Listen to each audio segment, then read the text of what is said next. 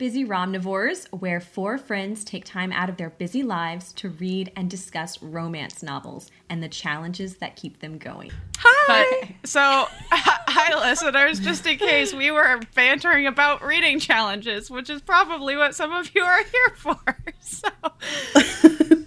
We're playing catch up. But anyway, so what we're talking about is the Bay Area Romance Readers Annual Challenge. I don't know if this is the first.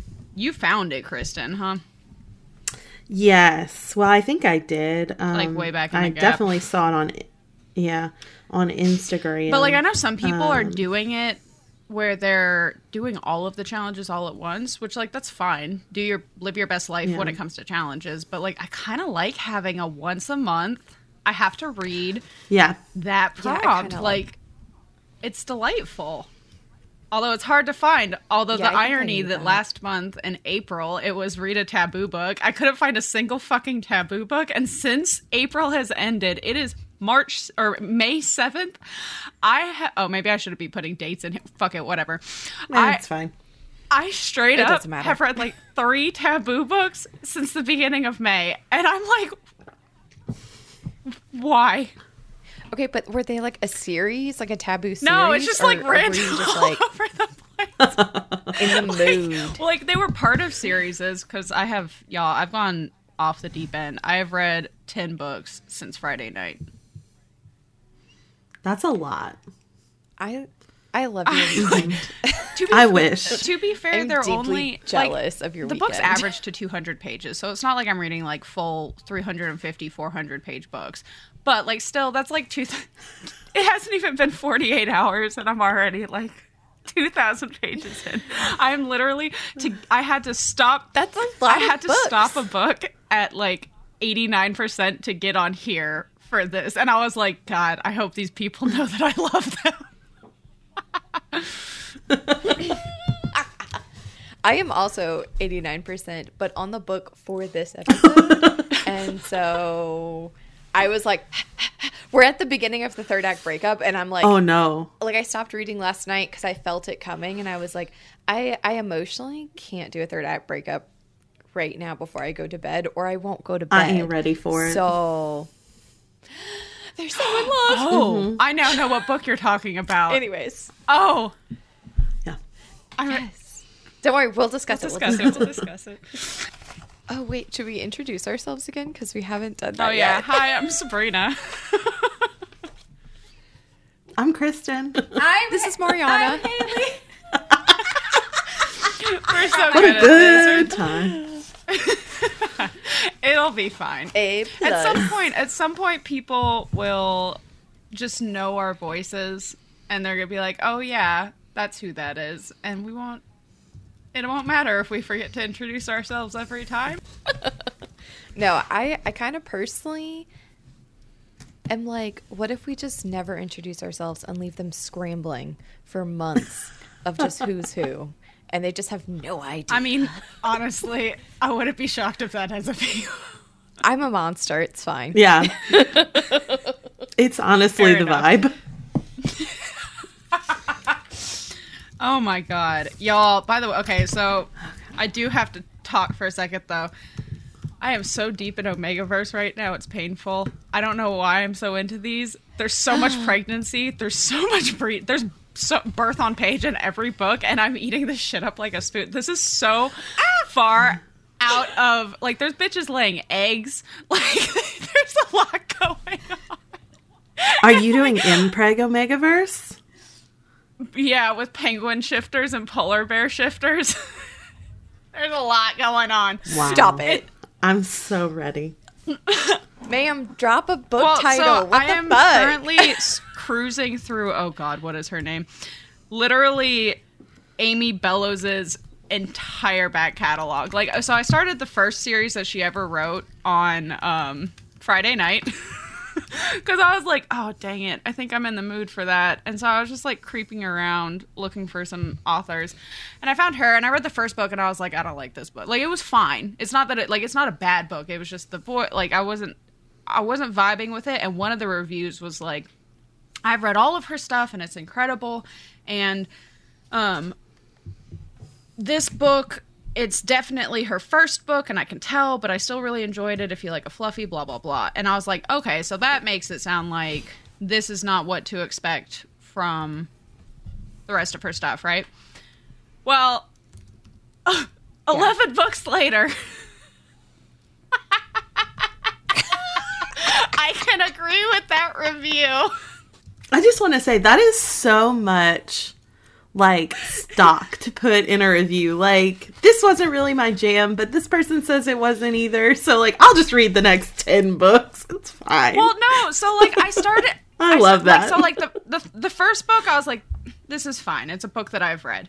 The second book, I was like, oh, this is a much better character development. Like, this is... or more solid character development. And then, like, the next one was like, oh, the plot's getting better. And then, like, by the fourth book, I was like, all in. I am nips deep in Amy Bellows and Frank. You know, my verse. Okay.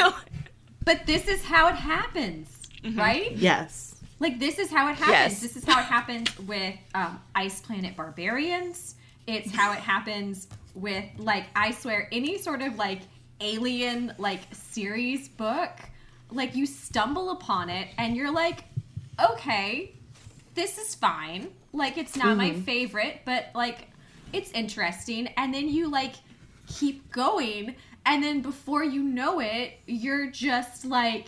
shoveling them into your mouth like cake, and you're just like, I can't stop. It's like, I don't know what it is, and you're just like, can't stop, won't stop. It's like you, it's like, I don't know. So I started off like, you start off almost ironically like, this is kind of fun, and then next thing you know, you were like full body like cosplaying it, like you are ready for like book 20. You have staked your claim. Well, yeah, that's exactly it. Whatever like, tribe, alien, shifter you are, like you are there. And I just you open the first book, and then suddenly you come out of your fugue state, and you're 38 books into a universe, and it's like, oh, I'm not sure how this happened. Oh no, where has what day is it? When's the last time I bought groceries? Speaking of this, I am thinking about, like, Catherine Moon's Omegaverse series and how that just, like, bam, threw me in. And I was like, give me the goods, y'all. Give me the goods. Okay. And, oh, God. It was everywhere. Sweetverse series is straight up a gateway series. Like, it... 110%. Absolutely. Absolutely. If it was definitely what I would recommend for someone. If someone had never read an Omegaverse before and was, like, unfamiliar with it. Because it was my first. Like, I had never done that. And it was like, okay, I don't know if I would be physically capable of it, but you know you're what? Not an Omega, Haley. Of course you wouldn't be physically capable of it. Unless you have something to share, in which case I feel... I'm very determined. I'm upset. If I find out that is a real thing. Like, do you know how hard I would rebel and revolt? Just a bunch of betas. Oh, God. Oh, no. Well, I mean, betas deserve love, too. Lola deserved love. I'm sorry. Lola deserves all the love. Betas deserve love, too. Lola. Oh. But yeah, like, I have read Omegaverse before the Sweetverse series, and I was just like, oh, I guess that's just not for me. Although I read a lot of ABO when it was called ABO back on fanfiction.net. So, like, I knew that in theory, I would like it, but then I started reading it, like, in, like, ABO, Alpha, Beta, Omega. Beta, Omega. Ah. I saw your face. I saw you, like, working it out in your head. Over here doing math. But yeah, so I was like trying to think of. Well, I was trying to do ABO, and then I was trying to think like I was like, how does it involve a dick and male impregnation? Because that's exactly where my head went through. I was like, anal butt. Oh no, anal butt ovaries, but like, objects. Oh, that's bad. Yeah. No, but so like okay, but speaking of which, I did just read an Omega book about that. Well, but like anal so butt like ovaries. Yes, like their uterus. I'm sorry, their womb was through their butt. Yes, that's common. Impreg. Yes. Yeah. See, what I started out. Okay, it was my first with an impreg Omegaverse, and I was like, you know, maybe Omegaverse is not for me. That's a deep dive, friend.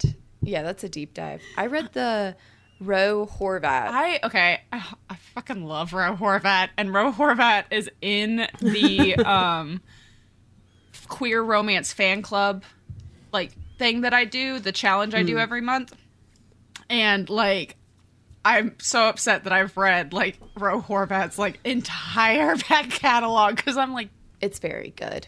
Talk about straight smut. Yeah. Oh yeah, because like you want. Yeah, I don't know that I've ever read an Omegaverse where it's not like minimum 60%. Oh, I mean, his, like their other books too are just like that are normal, but you know, not Omegaverse. They're also they're not Omegaverse books are also just bang, bang, bang, bang, and I'm like, oh, okay. All right, have you read the one? You guys coming up for a walk? Have you read the one where it takes... Oh, I'm not going to remember it off the top of my head. I'll have to look it up, and I'm not going to do that right now. But I've read a lot of their stuff. It's just delightful. Definitely would... I'm so happy that you're joining me in this. Starting with Impreg, though, is, like, if that's your first foray into Omegaverse... That's like getting slapped in the face with... It's like taking a toddler. No, it's like taking a toddler who is like just learning how to swim and like throwing them into the English Channel to see if they can make it to France. Yeah. Okay. Like, yeah. Well, that's how I felt. That's why it took me another 5 years to get back to Omegaverse, because I started Impreg and I was like, I don't think this is for me. But Omegaverse is for me. I know. It's like you got your little puddle jumper on, you got your little ducky, and you're just like, swimming's fun. Romance is fun, and then all of a sudden it's like... We already discussed IPB. I told y'all how one of my friends that I made this year, he doesn't read romance until his friend was like, oh, I have a romance novel you should read. And they gave him Ice Planet Barbarian. This man has never read a romance novel. And she was like, I know what you should read. You should read this book where the introduction is oral with, like, let's talk about a questionable consent scene. The intro is oral. We got spurs. We got aliens. We got fucking cooties. What is his other genre preference? Because if you have somebody coming in from, like, lit fic, okay, then maybe you start him off with, like, The Hating Game or, like, a Penny Reid, okay? Mm-hmm. If you have somebody coming in from, like, science fiction genre or, like, they like he does not read thing, science fiction. There was nothing about this man. I don't think Ice Planet Barbarians is a wrong place to start. I don't think it's... I'm with you, Haley. A bad place to start. Okay. Bold choice. But what did he think of it? He's on book 3. Nice! So it wasn't terrible. Well, because, like, he was talking to me about it. He was like, I don't, like, it's not... Oh, man. Maybe I shouldn't be telling this story, because he and the friend that recommended it are going to be listening to the podcast. But, like, it was just cute. Cut it out. Well, we won't. Hello, we're friend. Not going to. Anyway. Hi, friend. Get started. Yeah, let's go. So, all right. So this... month, or I guess it's not every month, it's every 4 weeks, but this episode's prompt was second chances. Take that as you will. I suspect all of us took that as we would. Just, I know that I did not go with the typical second chance. So literally. Oh, I have so many second chances. Thirds and fourth chances. In the same book? Yeah, in the same book. I had trouble, like, picking my second chance romance, like, my second chances book, because I had read so many of them would fit that I've read recently. But are we going in the same order as last time? We can. That would be, I started last time. You sure did. You came and you opened up the podcast with a bang. Coming in hot. Okay. Haley kicked in the faux wall. Okay. And Winnie pooed her way out. And here's the thing. Listener, I did start with The Duke of Sin by Elizabeth Hoyt, and it was a banger of an introduction, and it was a banger of a book. And then I did go back and start with book one, and then I have just come back from Georgian England, where we finally vanquished a masked sex cult, and I'm feeling pretty good about it, you know. But highly recommend. My only thing is I almost wish I could go back and re-record, because I think book 12 has a more memorable opening, because I don't know, it's hard to be Winnie the Poohing, like, wall living dudes, but naked mask wearing dukes who rescue women from sex cults and then get shot for their trouble, and then also marriage convenience the woman who shot them, all within like the first like 5-ish pages. I don't know, like, that is a bold introduction out for me. A bold move. Anyway, all right. So is that what you chose as your second chance? A second chance at a best introduction? No. Kristen. Damn it, Kristen. How dare you take my thunder? Oh, that was damn good though. God, no, Kristen, you really are like the queen of just like you freaking like making it fit. Yeah. Like I said, I'm determined. Oh, okay, God, I'm curious about what book you chose, though. Okay, so I, like Kristen, I read a lot of what I could definitely, like, shove into the second chance category. But nothing felt like it was right. But the further I got away from the first book I read for it, the more I kept coming back to that book. So I ended up choosing The Undertaking of Heart and Mercy by Megan Bannen, because it is like, it so perfectly fits that the prompt, and I just couldn't stop thinking about it. Like, I read this book, I read other books, I read like 11 books by Elizabeth Hoyt, all about mass vigilantes in Georgian England and masked like sex cults, and I still kept going back to, but like, Heart and Mercy though. So that was my book. So I think we go the ratings. So for big brain stuff, I gave it 5 noms, because you will see, I think it fits perfectly into this second chance prompt. Mm-hmm. For pants feelings, I go back and forth between a 3.5 and a 4, just because it is sexy, but it's not like over the top spicy. So I feel like 5 would be like, ooh, hot, hot, too hot to handle, like a lot of sex and a lot of like pants feelings. But, and this, so I keep going back and forth. So I'm not sure. I might settle on 1 by the end of this. Swoons, solid 4. Solid 4, maybe 5 for swoons. I think I'm just a harder grader than Kristen, who is like flashing all 5s in the corner. Well, yeah, because all of you have read this book, huh? Have you read it, Mariana? I have not. I went on my Libby app and just downloaded the audiobook, because I was like, okay, fine. You've got me. So I'll download it. Okay, it is heavily on my TBR, so I'm excited to hear about this. Oh, keep going. Just that like ending, though, 5 noms. Like, just 5 out of 5. I would give it 10. It's just like a perfect, it packs a punch, it gives you all the feelings, and then it just wraps everything up so nicely that you feel very satisfied, and also you fully believe that each character is living on their best life by the time like you get to the end of the book, and you could just kind of like want to pop in every now and then and be like, oh, so that's what's going on, nice to check in. Like, it's that kind of ending. So that gives me, what is that, 5, that's 9, that's 17, that's I don't know, that's almost 20.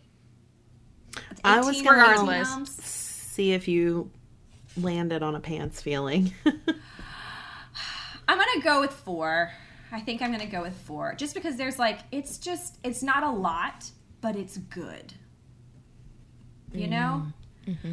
Mm-hmm. All right. So, hey, I would completely say that there are books that like there is one pants feeling scene that, or like there's one like sexy time scene, special touching scene. Mm-hmm. I'd give that book a 5. Like there are some of them out there and I'm like, oh yeah, that's a 5. Yes. So I'm going to say solid 4 then, because while it's like it happens like 50% in, and there's like great tension that leads up to it, and like the actual, it's like 4 chapters of like drawn out of like them actually getting together and everything. So I'd say 4. Is it like the spiciest scene ever? No, but it is definitely not closed door. So take that what you will. All right, so big brain stuff. So Introduction to the World, why I think it fits. So as some of y'all might know, I own I'm a co-owner of a bookstore in Lafayette, Beausoleil Books, and we had this book in, and I did a shelf talker for it. So I think this is kind of like gives a good kind of breakdown of this book. So it's a cozy and quirky fantasy set in a world of confederated isles filled with family, gods, demigods, romance, and the dead and undead alike. If you like your fantasy on the lighter side with unique world building, humor, a quest to find your purpose, and a diverse cast of characters, this book is for you. I'm suddenly realizing I didn't know anything about this, what this book is going to be about. This book is incredible. I would have recommended this book even if the pants feelings were a 1. Even if this was closed door, I would recommend this book. It is just delightful. So it takes place in mostly in this little town called Eternity, which is a border town near Tanria. This is important, which is basically kind of like the Fey realm. It's like a mystical. It was created as a god prison. And it's like this magical world. And about 20 years ago, people created a portal and people could actually come and go into this like magical realm. So the entire world is like islands, I think, which comes in later because it's a lot of water imagery. I love this because it's like, it's a mix between a frontier town and Venice. So, like, they drive around in auto ducks. Yeah, they drive around in auto ducks, which I just imagine as those, like, 1950s amphibious cars. I'm sorry, are you saying duck? Like, quack? Auto duck. Like, they're called auto ducks. Yeah, like have an you ever auto done, like, quack. A duck tour in a big city?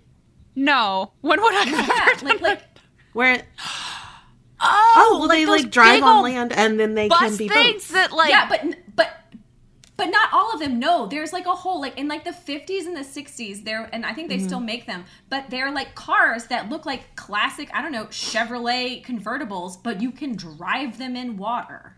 Mm-hmm. Okay.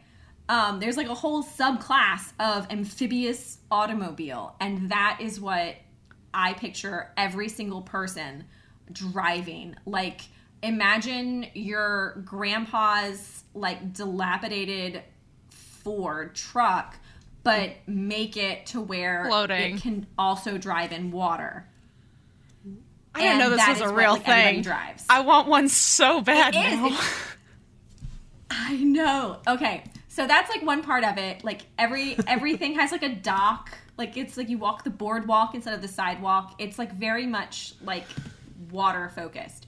Also, I love how the marshals, which we will get to, they ride Aquamaris, so which I am imagining are, you know, like the Thestrals from Harry Potter, like the lizard horses. Yeah. Okay, like lizard horse, but with like duck feet.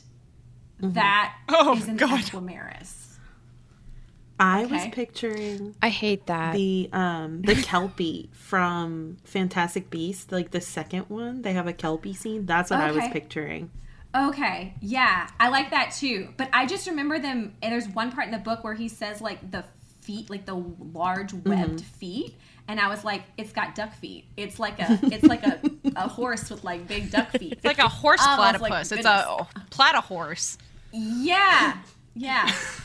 It's an equimaris. Excuse you. And sounds there's also much fancier. Like an asshole horse. There's like an asshole horse called Salt Liquor, and it just makes me real happy. But so the world, it revolves around the main characters are Mercy Birdsall, who is basically a mortician, and she works for her family's funeral home. And then Hart Ralston, who is a 6'7" Tanrian marshal who knows how to use a sword more ways than one, and also happens to be a demigod of unknown godly origin. And okay, why I think this works for our prompt. Everything, literally everything about this book is second chance. Okay, her Mercy's dad has a heart attack and survives. Second chance.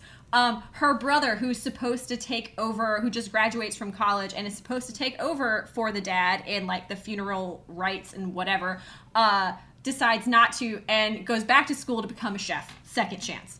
The Mercy and Hart, it's an enemy to lovers trope where their first meeting is, like, a misunderstanding and they, like, rub each other wrong, but not in the good way. And then, like, they reconnect and have a second chance at a relationship. And then, I don't want to give anything away, but, like, in the end, there is a, like, huge second chance thing. I mean, it's just, if nothing, you realize what's going to happen. Nothing else in the book. You realize what's going to happen now is what? You're not going to spoil it, and me and Mariana are going to bust up into the group chat after we read it. Like, oh, my God, you were right. Yeah. Prepare yourself. It's just like literally I'm my body is ready. So if literally nothing else occurred, like if literally nothing else of what I just said happened and you got to that ending, you would be like, this wins. Second, there's nothing else beats this for second chance. Like, done. So yes, that is my my thoughts on why. Big brain, why is it's a 5? Pants feelings. This is a, like, it's not necessarily a slow burn because I love how, like, even when they are, like, hating each other, like, they do not like each other from the very beginning, and yet they're still, like, can't stop thinking about each other's body parts. Like, like literally the first thing is like Hart getting real mad because Mercy is wearing overalls and he is just like, God damn it, the way they stretch over her breasts. It's like, hey, look at these. Aren't they fucking magnificent? It was so unfair Mercy had to have a magnificent breasts. And it's just like, he's like angry about like her tits. Like, he's angry, he's horny. Like, so mad that she... Yeah, he's, like, angry horny. He's, like, mad that she has fabulous tits, and I have to, like, acknowledge that they're fabulous, even though I don't like her, but, like, you cannot. Like, it is just apparent that they are fabulous tits. And Mercy is also, like, super tall. So, and he is, like, super tall, and she's, like, God damn it, like, it's so unfair that he, like, comes in and I, like, he's one of the only guys I am not the same height or taller than, and he's just this 6'7" blonde god who knows how to wield a sword, and God damn it pisses me off. And it's like, so from the very beginning they are very, like, angry, horny at each other, but, like, they're just like, I'm so into an angry, horny book. You are just making this go higher, faster and faster to the top of my next book that I read. I know. So Hart is like, without the consent of his reason, Hart's own hands itched with curiosity, wondering exactly how the round curves of her backside would feel in his grasp. His brain was trying to shove aside the unwanted lust Mercy stepped into him, and when Mercy stepped into him and stood on her tiptoes. So it's like, he's just so angry. He's like, God, it's like his hands of their own accord are like, God, I wonder what that tushy feels like. And he's like, stop it, hands. Stop it. And it's just, it's just delightful. And he also uses the excuse, we have not a pants feeling, but a swoon. So like pants feeling's good. I'll come back to that because I want to stay in order. Then you have like the whole, when they actually finally get together, it's good. Like it's lots of description and you've been just like, just kiss for like several chapters, that when it finally happens, you're like, yes. And it's very, very satisfying. And I love the fact that she made like, so you have chapter 22, 23, 24 is all this. And then like chapter 25 is literally just like 3 lines. And it's like Hart was very, very, very late to work. And that's it. That's chapter 25. And then it's like skip. And it's just like... Oh my God. Okay. That's like one of my most favorite things that authors do in books when they like, they'll put just like a very short chapter... I love it. It's very Arrested Development to me, like that style, and like it just makes me so happy. I do. I really like it. I don't like the overuse of it, but gosh, when it's used well, like it's just, it's so good. It serves such a great purpose. So that is why I'm gonna say solid 5 for pants feelings. Mercy is tall. She's probably 5'8", 5'9", maybe 5'10". What did I say for pants feelings? You said 3.5 to 4. 4 originally. You just went to 5. Haley coming in hot. Haley's talking about it, and Haley's like, "Oh yeah, okay, wait, hang on, I gotta read." Haley's like, "I'm sweating." I am. I'm like, "Oh God, damn, that was good."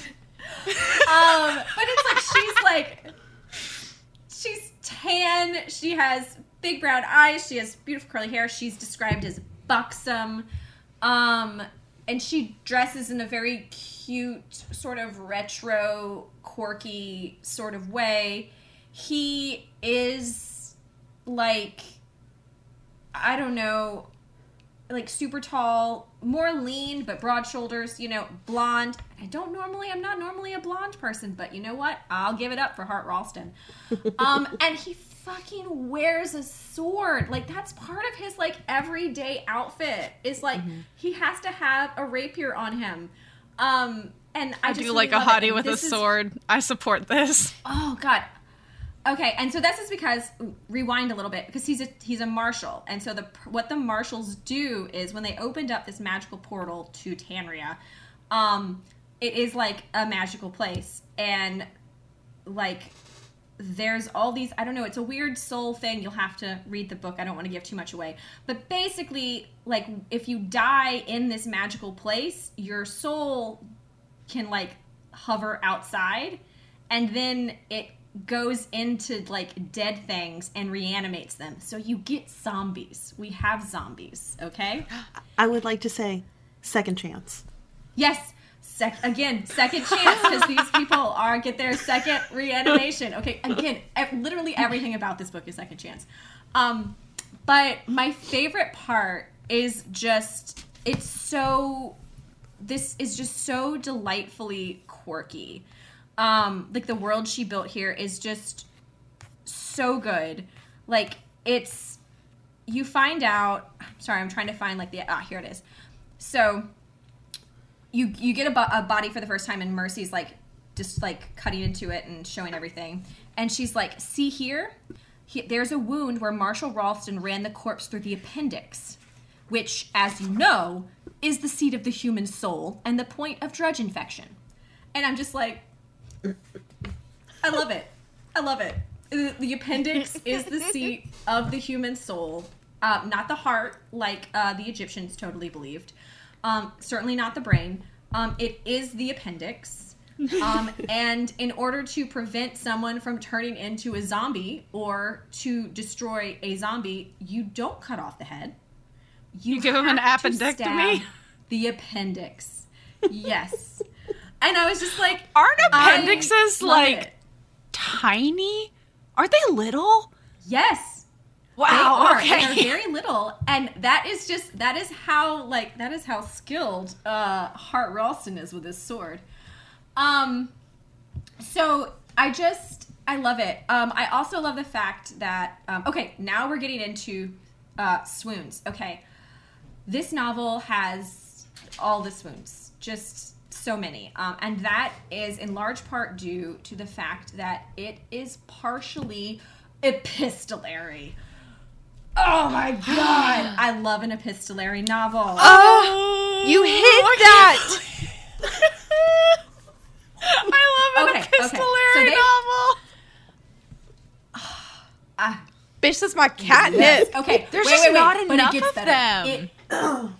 There's not, and there's like, not the stuff she does. Okay, so they fall in love anonymously through letters. And it is magical.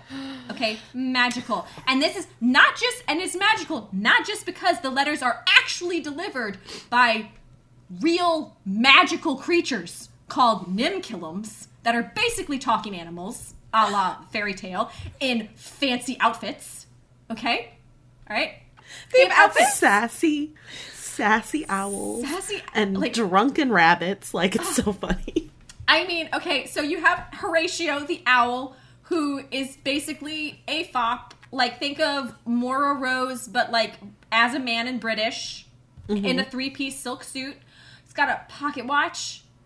And he is, like, you know, when she ever is not, like, sleeping well, he's like, oh, you have bags, like, tea bags, my dear. They work wonders for the skin. He's just, like, he's just on top of everything, and he is fabulous. And he wears a silk suit. He has a pocket watch, okay? Then you have Basarius, who is the drunk rabbit, who is Hart's Nimkillum in his area, who is, like, wearing a red waistcoat. He's got a gold earring. He talks like your, like, drunk uncle from the Bronx. Like, that is how I imagine him talking. Like, think of Joey from Friends, but, like, rough life and a pirate. And that is Basarius. I was just going to say, this rabbit sounds like a pirate. Yeah, he's awesome. I also love how... rabbit sounds legit. So, this is Megan Bannen, chef's kiss on some of these names. Like, first, Mercy and Hart, just beautiful. Horatio, it means it's derived from Latin. It means timekeeper, and it's from the noble title Horatius from Oratio, which is like speech and discourse, and that's kind of how he talks. And then you have Basarius, which is actually the surname of Dionysus, Greek god of wine, drunkenness, revels, and other. I'm gonna be frank with you, Haley. You're giving me linguistics pants feelings right now. Just. Throwing that out there. Like, I was not expecting this, and, like, I'm so into it. My brain is like, oh, yes, I am at peace right now. It is just hot. It is just super hot when you think of all of it, like, tied up together. And it's magical because, like, so Hart is having a bad day. He's had a run-in with Mercy. He feels like nobody likes him. He doesn't have anybody to talk to. He has some past, like, a lot of past trauma. And this poor sad boy, he goes to, like, get the horse, because he has, I know. He goes to get his Equimaris, and the only Equimaris left is, like, the salt licker, who is this asshole horse. And the asshole horse looks at him like, you fucking asshole. And he's like, God damn it. It's one thing for me to think a horse is an asshole, but it's another thing for an Equimaris to think that I am the asshole. And he just, like... Do they become best friends? There is a very, very important part at the end, and it's so good. But they're both still assholes, but they are still. It's great. It's so good. And so he sits down to write this letter, and he's just like, dear friend, and it's like anonymous, and he just writes all his feelings out, and his mother had passed away, and he lost his previous partner, and one of the things that he used to do kind of to cope with it is he would write to them and put them in the box, and he never thought, like, no, they're not going to respond, right? But it was just kind of a coping, like a therapeutic thing for him to do. And so he does the same thing. He does it to Friend and writes it and all this stuff. He gets everything out on the paper and then puts it in the Nim Killam box. And it's kind of like over. But then Mercy gets it. And Horatio shows up and is like, this is for you. And she's like, there's no address on it. This is there's been a mistake. And Horatio is like, excuse me? I do not make mistakes. If I say it's for you, it's for you. And she's like, oh, okay. And like she gets it and she reads it and she's just like, oh my God. Mercy likes the sad boy too. She likes the sad boy. So then she writes back. And then Hart, who is like expecting to like, every day is like, I might die today. And he gets back to like his frontier or whatever, his office, and I don't know, the ranger station. There we go. And then there's a letter back from his friend and he's like, what? And he doesn't like know how to, he's like, his heart is like beating, and then it's just the cutest like back and forth. Like every time, you never know when they're gonna get a letter because sometimes it takes time, and you'll like kind of get what's going on in their separate lives. But then the letter shows up, and like your heart is like beating, and you get like the butterflies because you know they're getting butterflies, and it's just all the swoons. Oh, it's just five out of five. Oh, it is just so fucking good. And then you get this side, like, so that's swoons. I would like, we don't have it in here, but as an aside, I would say the side characters in this book are just perfection. They are so quirky and well developed. You have her younger brother who flunked out of like funerary rites because he failed funerary rites 101, and he found out that he is allergic to mahogany, which is what you make most of the boats for, which is their version of coffins, out of. So instead he studied Medoran, ancient Medoran philosophy, and now does not know what to do with his life. And then you have Hart gets a new partner who's like a young kid who his appendix burst, so he doesn't have to worry about. But his soul. Well, he still has like, you have a soul, but he can't become like a drudge. So that's a zombie and thing. Tanria and Marshall's. That's the zombie thing. And Tanria and Marshall's make a lot of money. And he has, like, his dad recently passed away. And so he's, like, taking care of his mom and his sisters. And he's, like, and he's just quirky and delightful. And his first day, Hart is, like, here's what it takes. Like, here's 101. And he's, like, I know all this. We study this in school. And he's, like, there are no dragons. They do not hoard treasure. And he's, like, oh, wait, there aren't dragons? And he's, like, no, they're not fucking dragons. There are no fucking dragons here. And he's, like, oh. Because nobody really knows, except the Marshals, like, and a few people that go in here, like, know what actually is in Tanria. There are no dragons, but there are creatures called graps, which are basically, like, furry frogs that the gods made when they got bored when they were imprisoned in this, like... God, what a mood. Natural realm. That's hilarious. Yeah. So, and there is... And to say, like, your thing, like, with only things with appendices... Oh God! Can become drudges, appendixes, but like an appendix. Now I have to know. Is, if it's more, it's appendices. Appendices. I don't know. This is. I'm looking it up. I have to know. Appendixes. Appendixes. Appendices. Yeah. So no S at the end. Okay. Like, so anyway. No, an S at the end. Appendixes. Okay. Yeah. That is your linguistics with the Romnivores section. I hope you enjoyed. Anyway, love that language.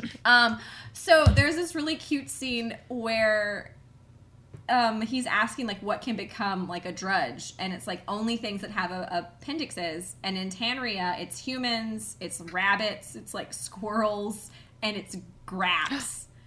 And he's like, not dogs and cats. And he's like, they don't have appendixes. And he's like, so they don't have souls. And Hart looks at him and is like, how fucking dare you?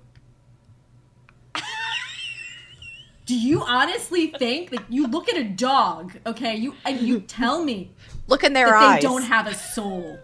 Like, one dog is worth, like, 1,000 humans, and you tell me they don't have a soul?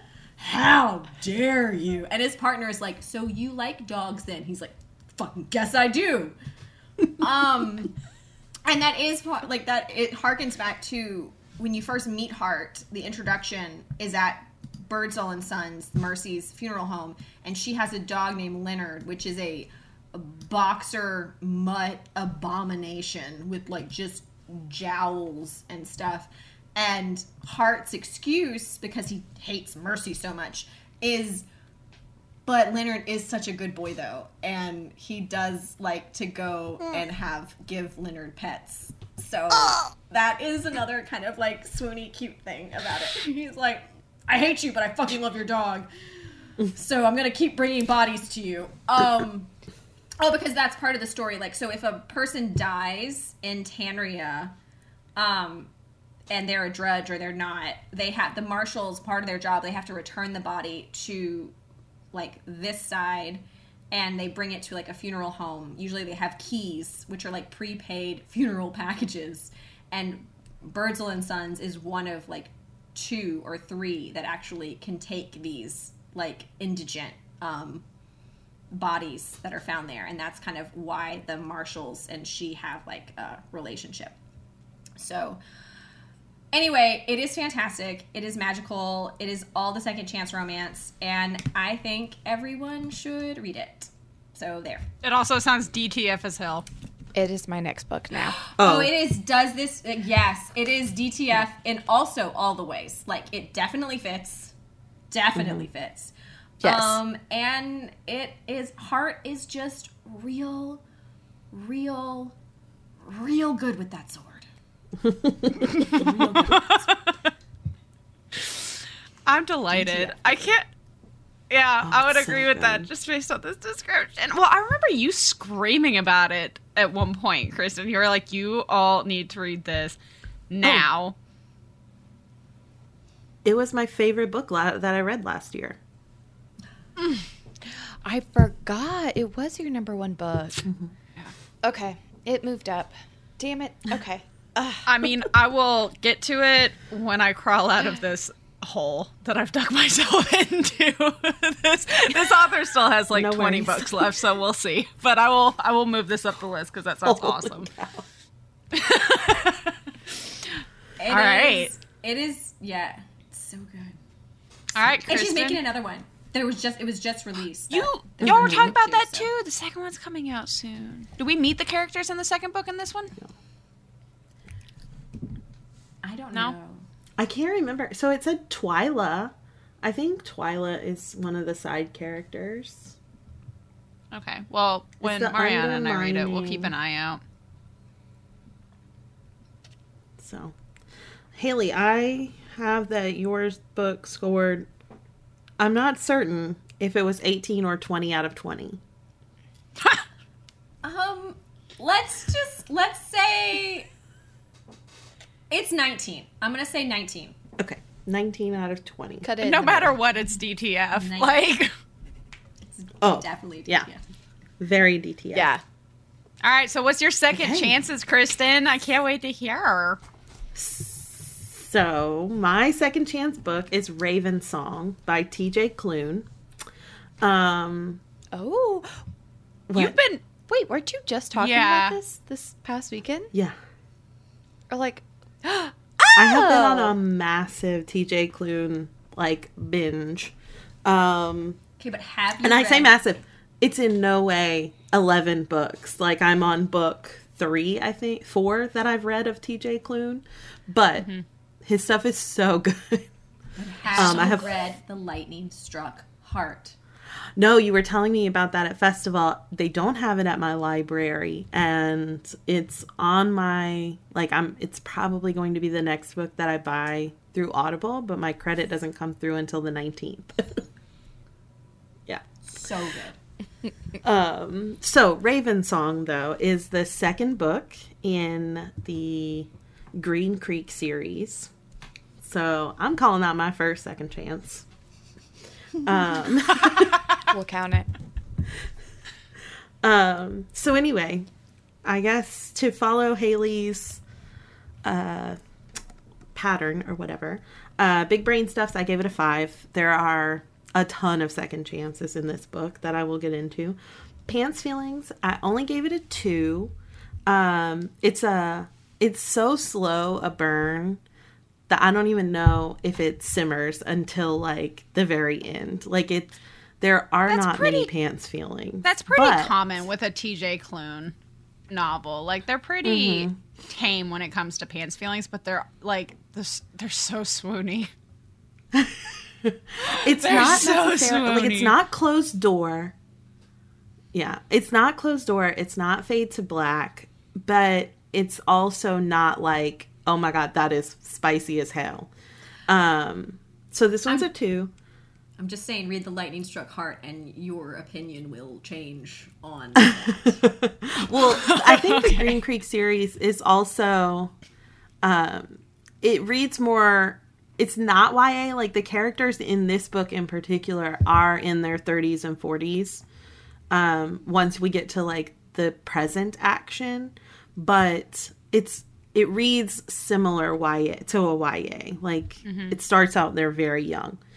So anyway, for swoons, yes, Sabrina, it is very swoony. 5 swoons. So many noms of swoons. And for that ending, though, I gave it a 3. It's a good ending.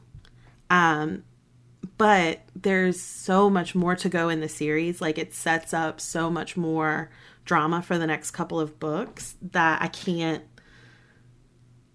give it a 5. It's definitely a happy for now. It's definitely a romance. Like, we're together, you know, but it's only a 3 because we're certainly not living our very, very best lives.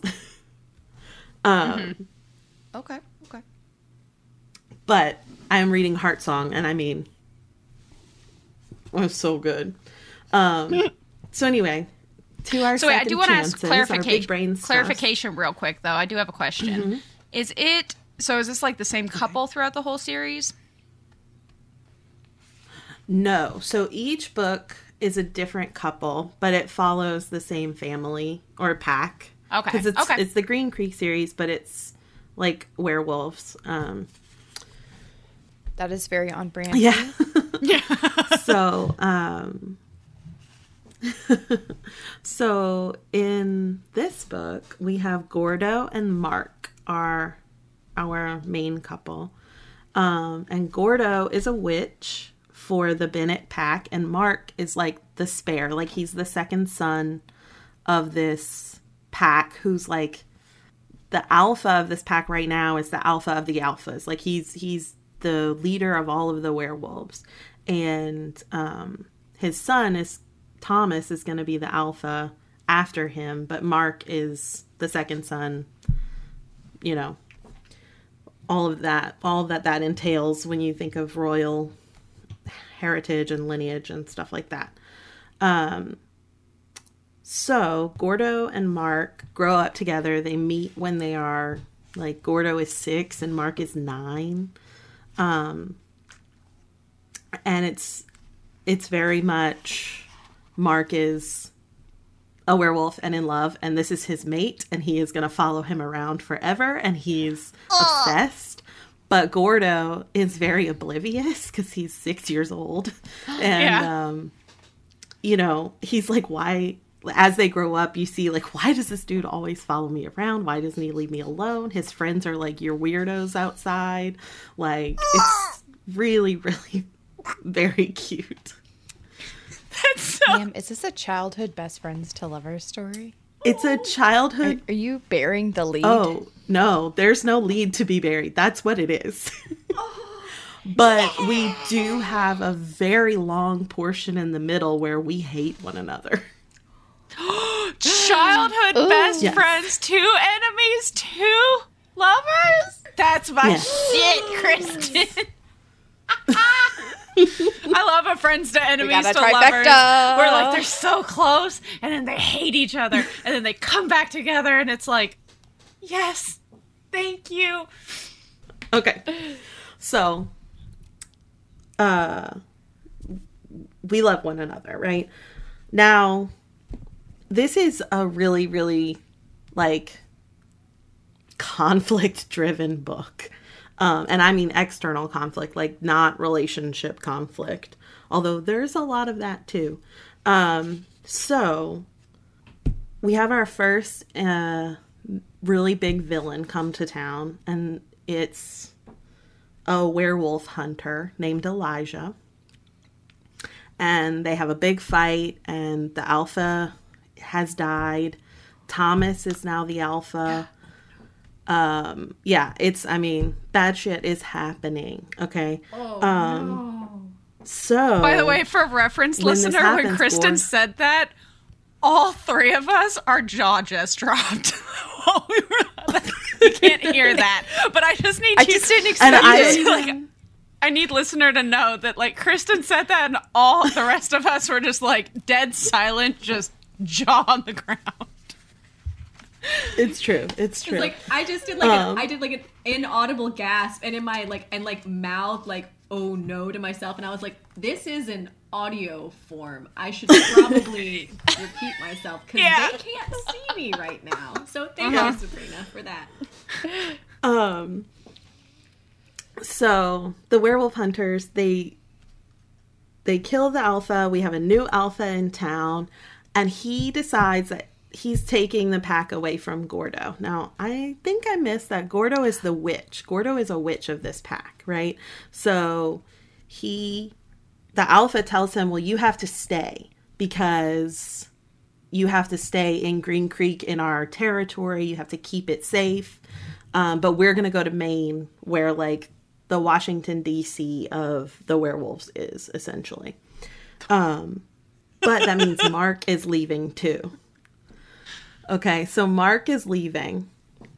Mark, Gordo's mate, is abandoning him, and he is pissed about it. So Gordo's like, but you don't have to go. You could stay with me. And Mark's like, but my alpha says I have to go, and alpha says you have to stay. So that's what we're going to do. And this is our first, break. Lit. Best friends, we're now enemies. We're officially enemies. So Mark keeps visiting. He comes to his high school graduation. He, he keeps visiting. And Gordo is good with that for a little while. But eventually he starts sleeping around. He's really gets kind of destructive. He's really pissed that his family essentially has abandoned him. And rightfully so. Yeah, it is. Wait, was Gordo the only one left? It's miscommunication. Was Gordo the only one who got left? Fight, everybody else went to Maine. Everyone else left.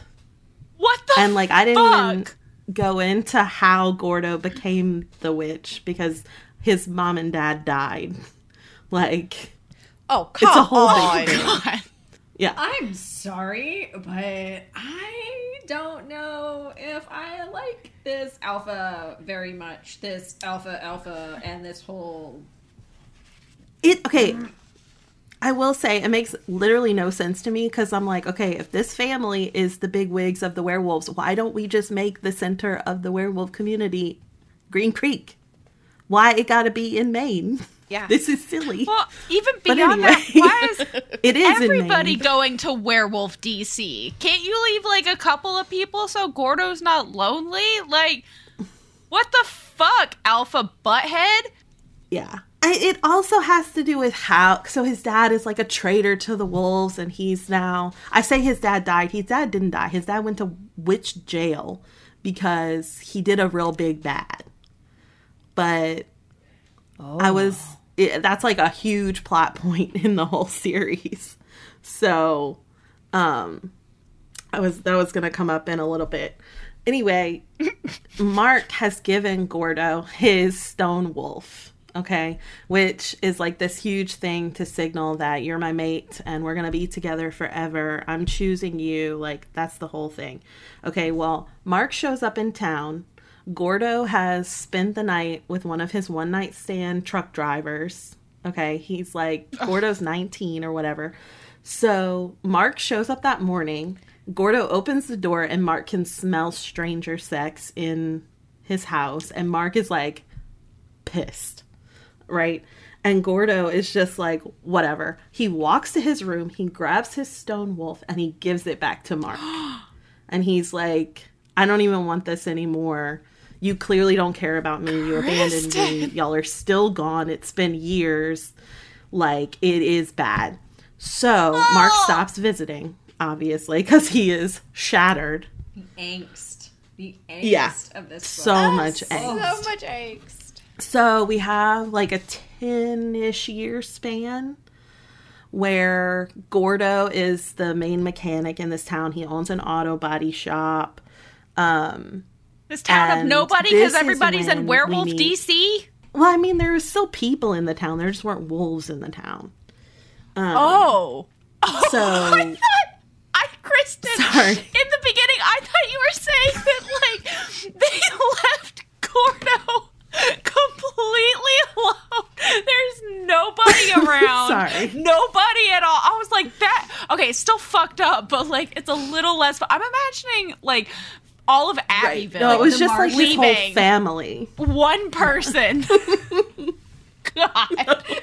Sabrina's imagining the Martian. He's just alone in the woods. Yeah. Like, I was like, this is the most depressing thing I've ever... Singing all by myself. Like, I'm a hermit. I choose it's still a functioning town.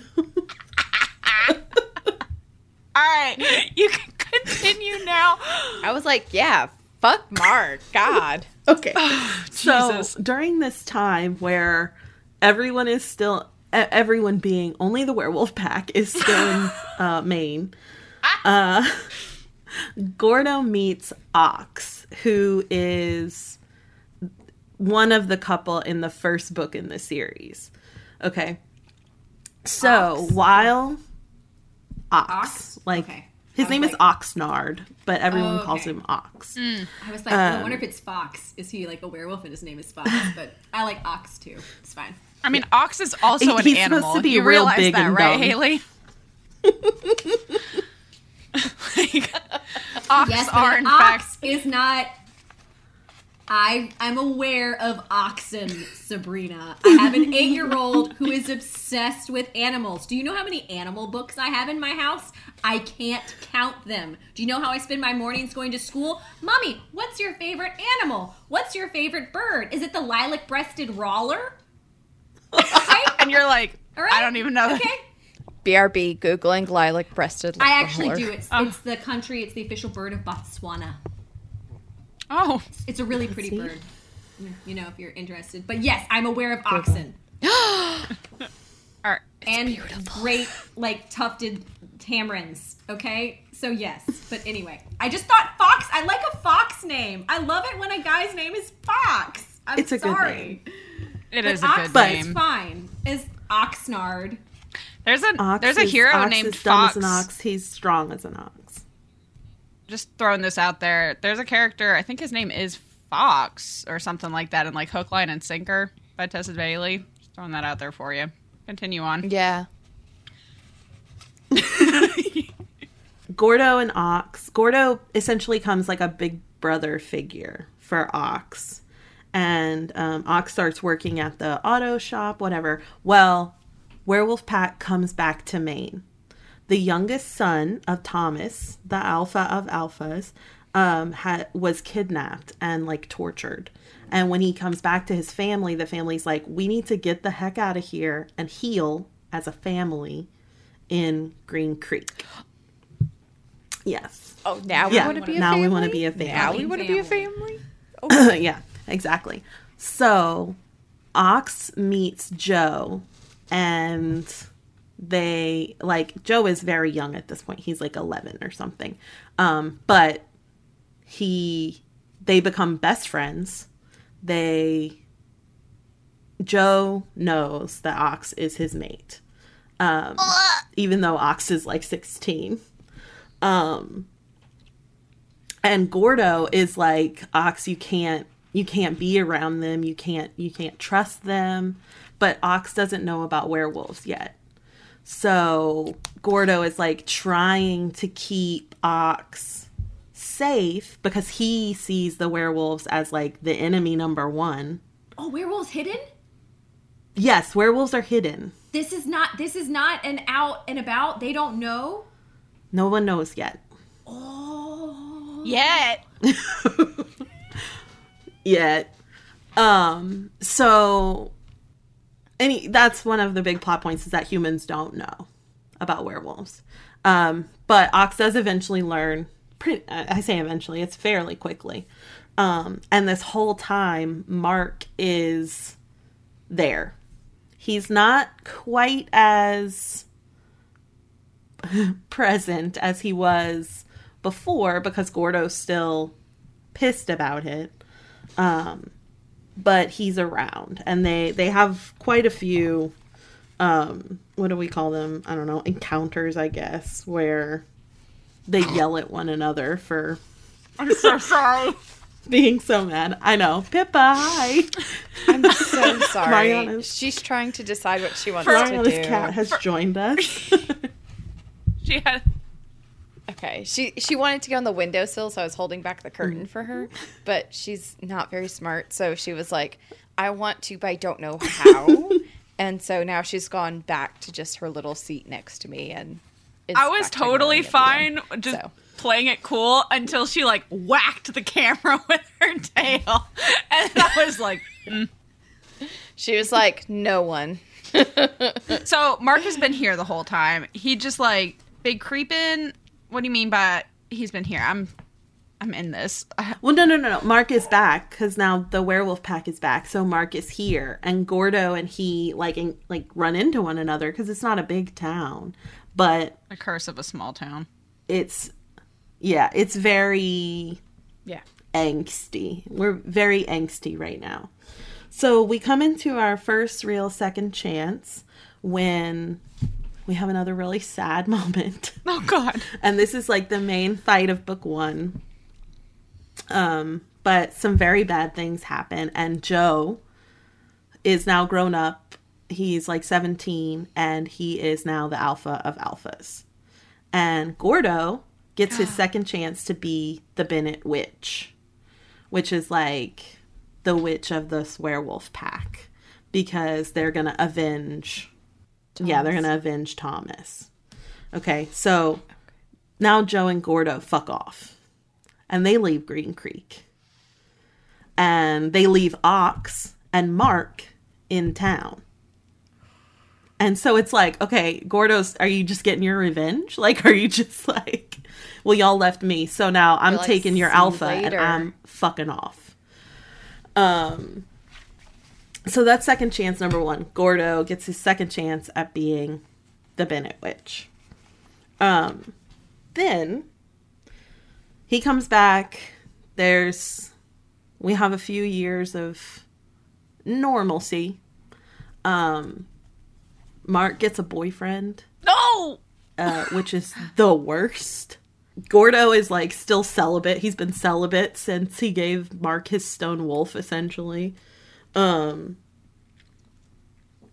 But then we find out that there is this disease, an infection that is causing these werewolves to become omegas. Not like Omegaverse omegas, but just like how all three of us were like Mark. Yeah. We're all like, is that such a bad thing?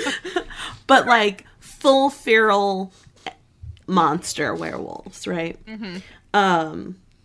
And Mark gets infected. And the process takes about 2 weeks usually for the wolf to go from healthy beta to Feral Omega. Kristen. Yeah. Is the only cure fucking your fated mate. That dick. Yeah! I don't... Yeah! Don't get too excited, you guys. It is not the cure, but they do try. For science. And they have the mystical magic moon sex, which is what the humans in the pack literally call it. Because we now have humans in our pack. We now, like, it's a whole thing. So...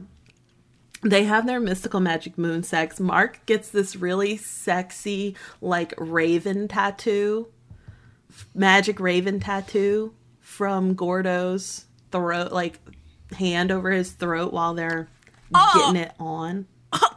Yeah. It is very good.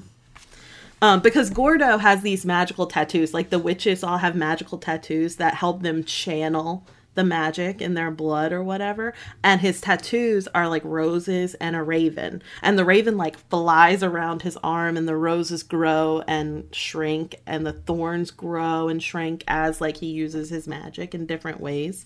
It's very cool imagery. This sounds like one of those things in a book that make me deeply distraught that I live in the universe that I live in. You know what I mean? Like, sometimes you read about a cool thing in a book and you're like, what? Who did I fuck over in a past life to be stuck in the universe that I'm in? It's very sad. So in A Shade of Magic, there's a coat that you can, depending on how you flip it, it turns into like whatever coat you want and has like all the pockets. I want this coat. In cool. Lirial by Garth Nix, there's this disreputable dog who changes sizes. So, like, you want a tiny little lapdog? She can be a tiny little lapdog. Do you need a war beast to ride into battle? She can be a war beast that you ride into battle. I wanted a dog that would change sizes, that could be all the dogs I need in one. In one. I feel your pain, Sabrina. Yes. Yeah. So, Mark is infected. They have their mystical magic moon sex. They are officially mated. Like, they have the bites. They have the raven throat tattoo. And Mark then goes feral. Like, he's essentially sped up the process with his dick. No! So, Mark gets locked in a basement. No! With powdered silver blocking the door. Okay. So now... we have our goosebumps. Next second chance coming up. Elijah comes back to town. Elijah, the werewolf hunter who killed the first alpha. Okay, she comes back to town to fuck shit up again. Are you kidding me? So anyway, that's the big fight of this book, and it's all very dramatic, and you should absolutely read about it and find out what happens. Wait! Does Mark get unferal? So, he's still in Omega, but they end up giving... Okay, so Ox becomes the alpha of the Omegas. Because Joe is gone? And so he can, like... No. Joe's still there. They're both alphas now. But he becomes alpha of the Omegas. And so he can kind of help control... the feralness in Mark. It's very good. Huh. God. I gave away way more than I expected. No, you're fine. It's fine. I know we talked about kind of avoiding spoilers, but I don't I'll be frank, it's not going to be possible when it's my turn. I'm about to ruin a whole fucking series for all y'all. So, like, I'm glad that you shared. Yeah. I want to hear about it. I'm going to have to read this book. I've had that series on my TBR for a while, so I just need to actually like buckle. I thought that the series was one couple the whole way through, though, and as we all know, Sabrina don't give a shit about a couple after one book. Okay. Yeah. So my final score is 15 out of 20. It does fit. Okay. Oh yeah. It does fit. Multiple fits. Yeah, I shunted it in there multiple times. Yeah, you did. Alrighty. I read. Okay. Let me back up. Do y'all follow on Bookstagram? Yes. Talk about Swoon. I think so. Okay. I think I have screamed about her enough that like isn't I have she, voice on y'all. Isn't she the but one she who has this term called is doing one of the challenge some kind of challenge? She made a template for the alphabet challenge. Mm-hmm. But she also hosts the Cottonmouth like marathon that she hosts. But she came up with a term that I think about a lot because I do this a lot called book edging. And it's when you start a book and then like it's so good, but like you can't bring yourself to finish it because it's just like you know it's going to give you a book hangover, so you just like start it and then you're just like, well, I'll just hold off on it. And I've been are you reading this? Are you reading a physical copy? Bitch, no. I bought the physical copy. Isn't it stunning? So I would have this beautiful cover because I'm obsessed with it. I also got the audiobook and the ebook through my library. So because I knew once I started I would not be able to put it down. And that's exactly what happened. So I instantly got – I have 3 versions of this book in my like, I don't think you've even said currently. What the book is. So tell us what book you're – I have it. It's Shipwrecked by Olivia Dade. And this is one of my all-time favorite series. To be clear, Olivia Dade is a goddess among authors. Like I've never read something by Olivia Dade that I did not enjoy immensely. I think this series, almost all of them have been 5-star reads for me. Like, this is probably going to be my new favorite book of the year so far. This is the 3rd one. I don't know if the series, I don't know what this series is called, but it's Spoiler Alert, All the Feels, and then Shipwrecked. And, y'all, this book, I just love it. Okay, big brain stuff. I'm so uncreative, so I'm going to give it a 4.5 because it is your traditional second chance of they hook up and then there's slight tension and then they become Why are you giving besties, that a 4.5? And then you don't have to be creative, bitch. You straight up, you are like, let me take this prompt at face value, which is like which will probably be every prompt because that's who I am as a person. We'll make it fit for you if you have some weird shit. I'll give it a 5. I'm so proud of you. This is what friends are for, is encouraging you. Except give yourself a 5. Okay, so I'll give it a 5. So it's your traditional, like, second chance. They hook up once. There's tension. Then they become besties, which I love. And then they like become lovers and it's wonderful. And it actually makes sense on why they have to like not be lovers for 6 years. For like 6 years they don't like cross a certain line. And it makes sense why. Pants feels, y'all, this book literally starts with a bang. Literally. I'm looking at like all the different copies I have right now. I'm going to read you the first sentence of this book, which is, when Maria's hazy brown eyes blinked back open after her orgasm, Peter held her gaze for another dozen thrusts. That is line 1. Line 1. Literally starts with a bang. We live for it here. That's good. I love it. Nice. I love it. It's very good. I'm going to give the pants feels... I think it's a 5. I think it's a 5 because like it's not only like just like the like sexy times, it is also they have so much like passion and are just like hot for each other. And it's also very nice because like they're both plus size people, which is like very beautifully illustrated on this cover. And it's really hot to read a book about someone who like kind of looks like my husband. It's very nice for me. I'm like, yes. And like, it's not like a factor that they're fat. Like, it's just like they're fat, they're hot for each other, and I am hot for it too. Anyways, so yeah, I'm going to give that like a 5. The swoons, I'm going to give it a 4. It's very swoony. They have a very playful love where they like are constantly like antagonizing each other, which I eat that shit up. It is Oh, it's so good. It's like, yet again, I think this book just like hits home for me a lot because like my husband and I are also very playful with each other and just constantly like picking on each other. So it's very nice. It really hits a lot of little ticks for me. I think this is like my 5-star read of this month so far. And I just love that. And the ending though, I'm going to give it a 4. Another 4. We're going to go another 4.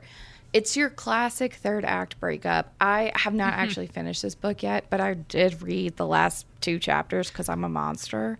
And that's who I am. I was about to call you out on giving this book an AGA when you haven't finished it. Don't worry, Haley, you're not the only one I call out about that. But I will accept reading the last 2 chapters. No, I read the last 2 chapters. I do that before I started reading romance. I used to do that for every book because I had to know it ended happily, which is why I only read romance now.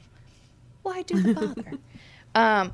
But the biggest thing about Olivia Dade books and her third act breakup is they are always about like where you truly see your character growth. And the fact that this book takes place over 6 years, it is like so beautiful to watch, like to like truly see it. Y'all, this book. Okay, so let's get into like big brain stuff and everything. Okay, they meet at a sauna and have a very hot, very good one night stand, which you get to read about page 1, chapter 1. And then Peter wakes up the next day and Maria has just like bounced. She is nowhere to be found. And he's like, what the fuck? This is where we found out that Peter once was left the exact same way by his ex-fiance. Like, and he is a big, quiet, surly man who is just kind of like, all women leave me. And it's like very sad. So then he shows up for this audition for a show, which is like, the show is like the plot line of all 3 books. It's Gods of the Gate. And he like has to like screen test with like the woman he'd be playing opposite. Who else would it be but Maria? This big Swedish goddess who I love. And she's like super body positive. Like that's her thing. Like she is super into body positivity. And he is just, like, fucking pissed. Like, and he's a huge dick to her and is like, you're never going to make it. They're going to replace you. Like, I know I'm good, but, like, fuck you. And she's like, dude, it was a one-night stand. You got to fucking chill. Like, you have to take it down a peg. And he's like, whatever. Maybe I'll see you in Ireland. And then, of course, like, they show up to set, like, after they get the show role. And they're, like, the only 2 people in, like, their scenes. Like, they're very secluded and everything. And he's, like, a big, stony, silent man because he's realizing he was a huge dick for, like, no reason. And she is a literal burst of sunshine for everyone else. And he is this big social anxiety man who just, like, stands off to the side and is like, oh, no. What did I do? What did I do? And so they're there for, like, 2 months before they're actually like, hello, we will be friends. This is it. And then they have like one little smooch and you're like, yeah, yeah, yeah. Like you're like, oh it yeah, we're gonna fuck our way through this. It is not a little smooch. He takes her tits out, grabbing. Like it is on the bed. He is on top. It is a good ass kiss. It is a hot kiss. And then he is like, he's like, we cannot do this. And she's like, ha, what? And he's like, no, we can't do this because, like, we're co-stars and we have to be on this island together where we are the only 2 actors with our crew for years, literal years. We will on and off be on this island. We cannot fuck and then, like, have a bad relationship and not be like good. Like this is not an option. And she's like, okay, that's fine. We're going to be just besties. And then we go forward 6 years and the show is ending. And y'all, the second the show ends, hold on, I have a highlight. The second the show ends, he is like at the rap party, like at the like finishing the thing. He is like, if you want me at all, like, tell me right now, it's been 6 years.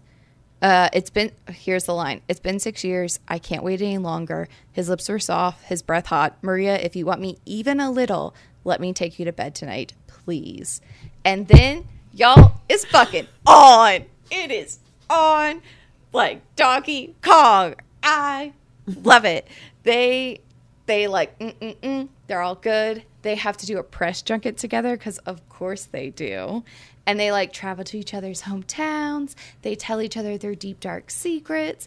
And then we have like a solid like 3 months where they're just happily in love together, moved in together, it's like so just living their best lives. It's so good. And you find out like both of their past traumas and like they're coming at it. Like this is the other thing about Olivia Dade is like, most of the time her conflicts are not true like miscommunication. They're like, we've each hit a trigger for each other, and this is why like something bad has happened. And it's just so good, y'all. It's just they just love each other and they've been in love. And then another thing about Olivia Dade I love is the fact that she like sneaks in these like things from like the cast group chat or like a fan fiction that was like written about the two of them. And I'm obsessed with the fact that Olivia Dade like pays homage so much to the fan fiction community. It makes me so happy. It's so good. I forgot how much I like am in love with Olivia Dade until I like reread one of her books and I'm like, oh yes, you are like my one true author. Like, it's you, my beloved. Like I just want to hold her and tell her how much she means to me. Like, I haven't read Olivia Dade. Anything? Okay, Haley. The way that she writes fat women is so good. So and also like good. Not like just so and also good. Conventionally unattractive. Like not, or not what? Yes. Yeah, like women who are. Like they're just not go against your like traditional beauty like all standards. The feels gave me all the feels. All the feels also like it just represented like ADHD and then like in the first book that he has like severe dyslexia, I think, if I remember right. Like he has dyslexia and she's a geologist in the first book. Shout out, Kristen. Like, we love to see it. Haley, like, move this series up your list. Because really and truly, like, how she writes. I think that's another big part of it for me is, like, how she writes fat women is just so good. And it's such, like, a, like, glorification of, like, we live here. We deserve love, too. And I'm like, y'all, when I read Spoiler Alert, I literally, within the next week and a half, read every other book that Olivia Dade had ever written except for All the Feels because I was waiting for it at the library. They gave me a hold time of, like, 2 months. And I was like, well, I'll read the rest of her stuff. And by the time I do that, the book will be available. I ended up buying that ebook. No. Like, 7 days later. Yeah, it's very good. I'm trying to think. That's why I'm sorry. I got sidetracked. But yeah, like the third act breakup. Yes. Borrow. For we reference, love to see it. Haley just downloaded Spoiler Alert or put it on hold or whatever at the library live. I just borrowed it. Yeah. I love this. Oh, my God, I can't wait to hear everything. I recommended this book to three other people this week, or this series, just because, like, yet again, it's one of those series. I forgot how much I adore it. But that ending, though, I gave it a 4 because it's, like, true, like, character growth and, like, communicating with one another. Like, we both did wrong. Here's how we make it better, and let's talk about our future instead of being like, I can't be without you. I love you. And they don't actually, like, talk about anything. So I feel like I should talk about more stuff, but I feel like most of this is me just screaming about it. I mean, that's okay. I think it was fabulous. Kristen, what's my score? Yeah. It's a good book. Yeah, I don't know what my score is. Let's see, 5. 18. Yeah, it definitely fits. Yeah. It fits. Everyone read Olivia Dade just all the time for everything. Okay. I love it. Yeah. God, I damn love it. It so much, this podcast y'all. Is going to be bad for my TBR, y'all. Oh, we're fucked. Yeah. Oh, boy. All right. And we haven't even gotten to get wrecked. Yeah, we haven't even gotten to get wrecked. Oh, no. Yeah. You're right. Yeah. Oh, boy. Although those are like... Anyway. So I guess it's my turn. Unsurprisingly, I've read a lot of books that would fit this prompt. I have read... When I checked, I think I've read like 37 books since we last recorded. To be fair, 10 of them have happened since Friday. So, like, don't get... too shocked. Actually, no, anyway, it doesn't matter. I've been in such a book slump too that I'm like incredibly jealous that you have just been like, let's fucking go. I was in a book slump for a hot minute where I read like one book a week. No, well, probably like 2 or 3 books for like a week and a half, which for me is a book slump.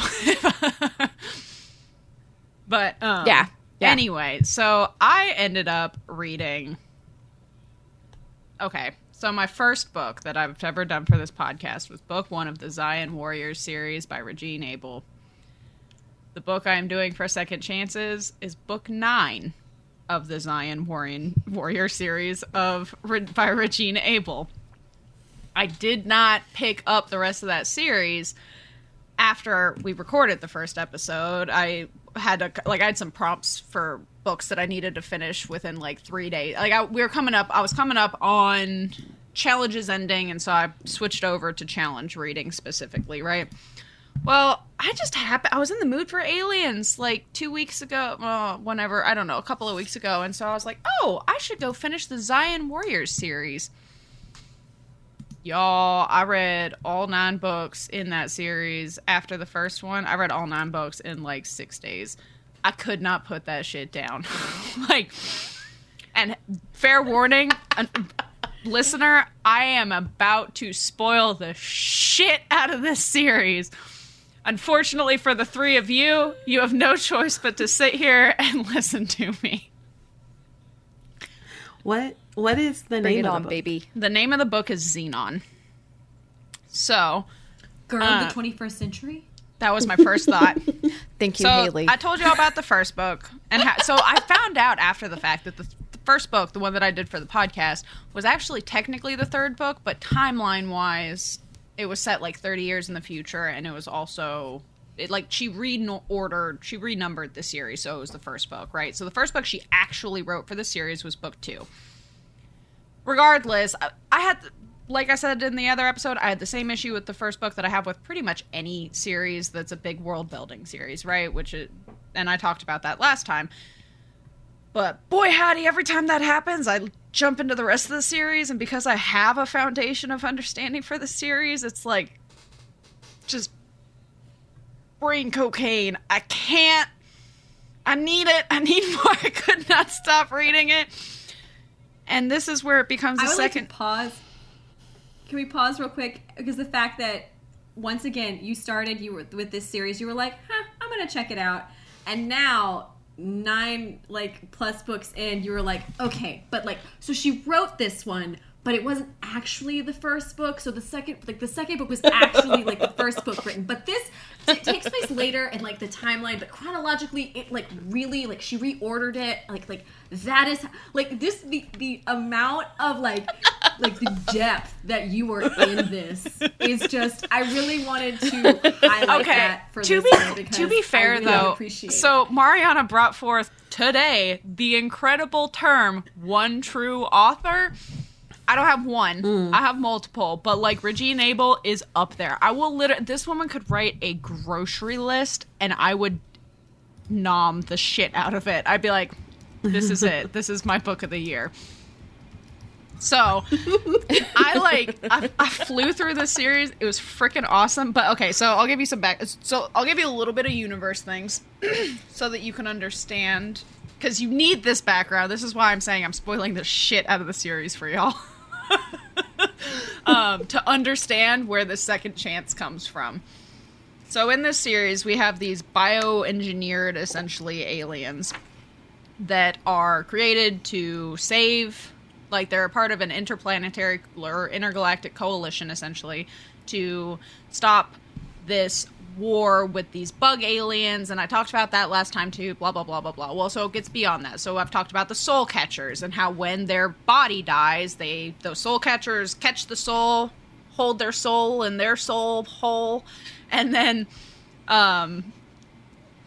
go. It's described as like a vessel underneath their soul, right? Because they can see each other's soul when they do like psychic stuff. Is it shaped like the appendix? It is not. It's shaped like a hole. It's a soul bowl. A soul bowl in their soul hole. So anyway, the soul catchers, who have historically been like white, essentially, so like Northern European descended and things like that, because ancestry plays a lot into what powers you have in this world, like what psychic powers you have, right? And so in the second book, we get introduced to like black psychics, who are like, their ancestry is more African descent, and they have what is called the portal ability, which portaling is when they can take this, essentially they are a hallway.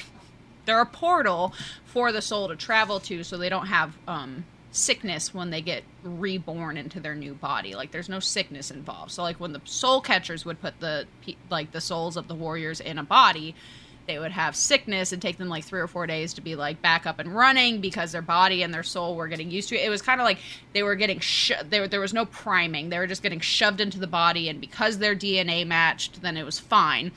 But they were sick for a while. With a portal, that did not happen. Portals can also grab the soul from farther away, right? And so like they could grab the soul from the warrior's body as they were dying, put that soul into a soul catcher until a body was available, and then they would get the soul. Like they're the messengers, basically, right? So we learn about the portals in this second book. There is a scene in the second book where three warriors, Xenon, Chaos, oh god, I should have written down their names. But three warriors, Xenon included, in this. By the way, this is the second book. Three warriors going to do the battley battle and like the fuck 'em up fight. They all die. So the portal grabs the soul of the first warrior, pops him into the soul catcher, grabs the soul of the second warrior, pops him into the soul catcher, grabs Xenon's soul, but his soul had unraveled too much and she couldn't grab him, and he dies. He's dead. Xenon is dead. Not for long. For long. Xenon is dead. And it's never discussed again. So the name of each book, the title of each book, is the name of the hero, right? So I'm not even hardly paying attention to book names at this point. I'm just like, I hit the end of it. All this shit's on KU. I hit the end of the book.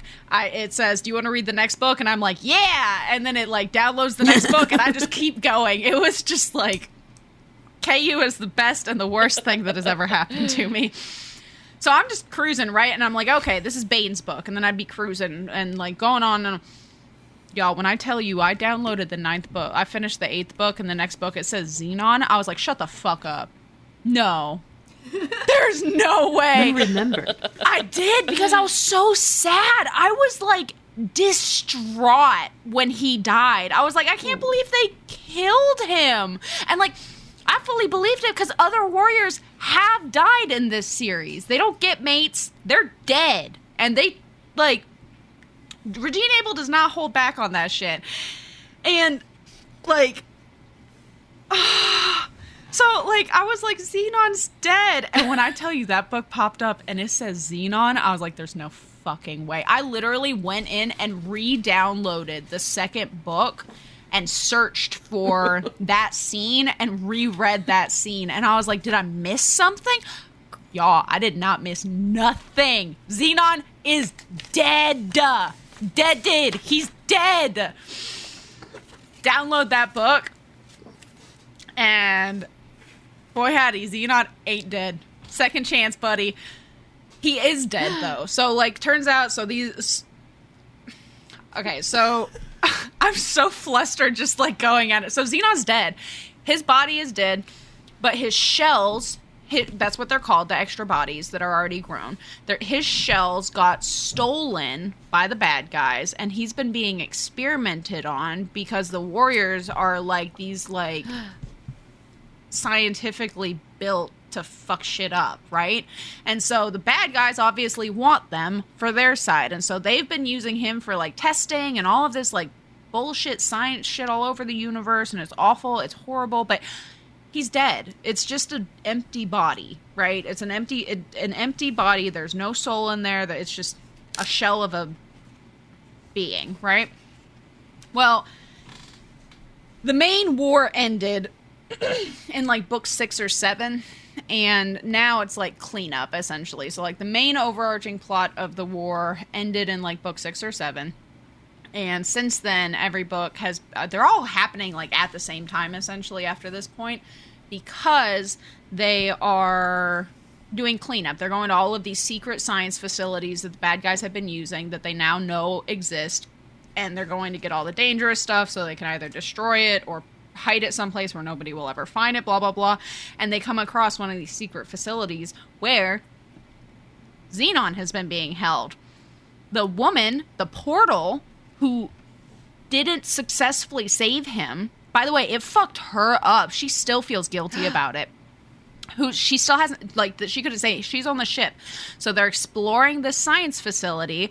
She goes down to the science facility and she starts feeling a little funny. And her mate is like, you okay, babe? Like, what's going on? And she's like, yeah, no, I'm fine. I just feel kind of weird and blah, blah, blah. She walks into the room with Xenon's body. And she had, like, excruciating pain in her brain.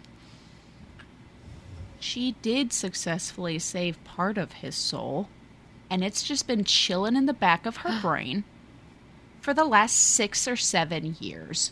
So part of his soul has been chilling out near the bodies, like near his shells, and the other part of his soul has been light years away, stuck in her head. And when they come into the same room, boom! But the problem is because his soul tries to go back into his body, because they've been experimenting on his body, he can't, like, his body won't accept the soul, and the soul won't accept the body. It's rejecting each other. And so he ends up coming back to life in this modified body that has been regrown, and it doesn't work, and so she pulls him back out, and this happens a couple of times, and then they're like, with some discussion, they figure out one of the possible ways to fix this is killing him while he's in the body, and then taking his soul out as, like, a hard reset kind of thing. So, these fuckers, while he's in the body, chop his head off, and then when his body, the soul leaves the body, they scoop him up and keep him safe, and then, because one of the experiments they've done makes his body regenerate, and so they chop his head off, and his head grows back, but now it looks a little bit different, because there's, the bug alien DNA has been introduced into his body, so now he's got some, like, buggy characteristics, and, like, so he grows back. They try putting the soul back in. It works. And then there's 2 other shells that he needs access to just so that he doesn't die in war and stuff like that. And they're like, oh shit, well, we got to do a hard reset on all of these bodies. So they end up putting his soul in the other body, chopping the head off, taking his soul back out, putting him in the next body, chopping its head off and then putting his soul back out and then sticking it in the body, and now everything's fine. So, my big brain thoughts on this. Really quick. Uh-huh. Really quick. They couldn't do a less intrusive method of killing him than chopping his head off. So his body regenerates too fast. So it's not like they could, like, shoot him. Stab his body would regenerate. So they had to, like, like insta-kill him. To buy time. Okay. Yeah. I was just like, dramatic, but I'm so sad because, like, all these warriors, like, they grew up together. They were born in test tubes, essentially, together. They came out of their, like, growing things at the same time. So they're all siblings. By the way, these warriors lived for 200 years, but they look like 30-year-old hotties until they're, like, 150 before they start aging. So these, all these dudes are, like, super-duper, like, not super old. They're, like, 65. But, like, I forgot what I was saying. Long story short, it was a lot. So I'm going to say big brain thoughts, big ol' second chance. We thought this man was dead for 6 years and 8 books. And then he got brought back to life. Jesus and it Christ. Made sense. That's the killer part, is Regine Abel gave us a good reason for him being legitimately dead and then brought back to life. Like, it made sense in the universe that she has built. That's my big brain thoughts. I give it a 5. Yeah. That's a hard 5, Hard five. Like, sounded like second, third, fourth, fifth chance at life. Like, he had to die a lot of times. Well, so, like, in general, you could argue that this whole series has that, because these warriors die multiple times, but they just have bodies that are, like, I wouldn't have thought to use any of the, literally, I didn't have that thought until just now. I'm like, well, I guess, in theory, or technically, all of these books would work for this prompt. But, like, that's part of the world that, like, the body is waiting there, so they're not dead. They don't have their ultimate death, right? So, like, it didn't really count to me. But then, like, this one, I thought this dude was dead for 8 books. Y'all, I was sitting alone in my house in my armchair, and when I hit next, like, give me the next book, and that shit said Xenon, all of the dogs were sleeping. And I was like, I'm gonna step away from my mic for a second. I was like, no! What? And, like, and then after that, I straight up screamed. And my dogs were all like, what are you doing, human? Human, what is that noise? And I was just like, and then I told them all about it. I gave them the play-by-play of this book and the series, and they were just looking at me like, you feed me. You give me food. Thanks. Good food. I guess I'll put up with this from my... two-legged. Yeah, it was wild. I was like, that's when I texted you, like, I messaged you as I was finishing that book. That's when I messaged y'all, and I was like, when are we recording? I have my book. So yeah, 5 on big brain. Nice. So in this world, it is definitely like an alien fated mate situation where these bioengineered aliens, the warriors, when they meet their fated mate, their mating glands and their necks swell. It always leads to a super duper funny, because they all have. Oh yeah, so these warriors can, like, shift to different things. And at this point, we've met a couple of different types of bioengineered warriors, so they can shift in other ways. And this fated mates, their mate glands swell. And, like, there's a lot of funny scenes in all of these books when their mate glands swell, because it starts to be hard to swallow and talk because it's, like, compressing their neck. And so, like, they meet their fated mates, and their fated mate's like, hi, it's nice to meet you. By the way, there's nothing on the human side. Humans have no reaction. They have no idea that there's anything going on. And, like, these guys are like, oh, yes, hello. Hello. Like, coughing and, like, trying to swallow. Super funny. And of course, since it swells up, if you don't know it, you're not gonna, like, notice it what's happening if you don't know it's a thing. But like all of the other warriors, every time it happens, the warriors, and they all have psychic abilities, so they talk to each other in their brains, and it like swells up, and one of their like warrior bros turns around and they're like, sucks. It's fucking, been there. It's fucking awesome. Love it. And so like any fated mates thing, like there's just a lot of like, you are the one for me, and like, you're my person, and I know it. And like, it was so well done in this book, because she is the medical officer of the ship. He just came back. Literally, she is in the room when he gets brought back, and he can, like, his glands swell when he looks at her, and he's like half delirious, and he's like, my mate. And she's like, pardon? Clearly you're suffering some trauma. So she doesn't believe him at first, because she's like, you have been through something super traumatic. Your soul has been ripped in half for 6 years. You're probably basically trauma bonding to me right now. Like, we have to make sure that you are good and safe and whole before we can, like, move forward. We also... head did just grow back. 3 times. Yeah. Multiple times. That's so, not even the body. Could this be a bug alien modification, not your mating gland? Well, so, like, the bug aliens have the mating gland, too. Oh. Well, no, they don't. The bug aliens that were... So, there are warriors, there are bug aliens, and then there are bug aliens that stole humans with psychic powers and mated with them in sexual slavery. And then they gave birth, and that's another breed of or species of alien that has some HEAs in this series. So good. They're so hot. They got like black hair and like gray skin and wings, and like they have tails that come out and like shoot poisonous darts, and they spit mouth acid at bad guys. This series is so good, y'all.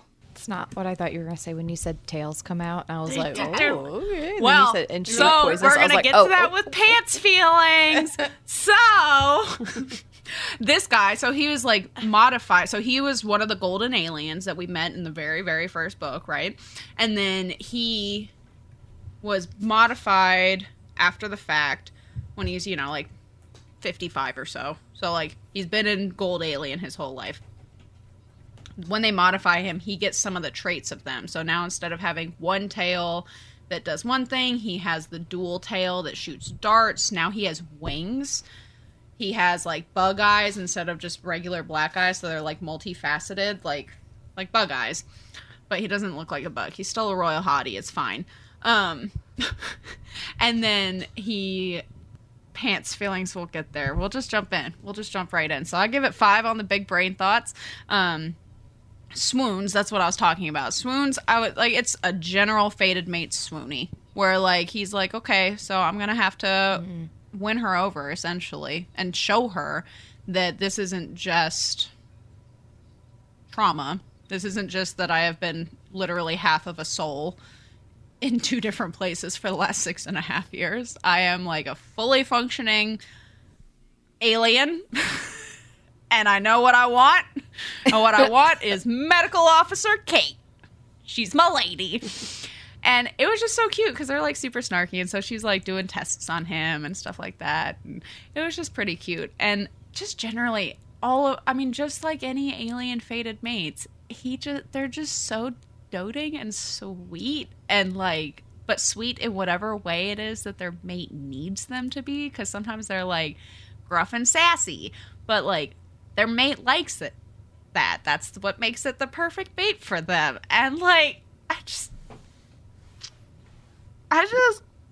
love it. I love an alien fated mate. I can't help it.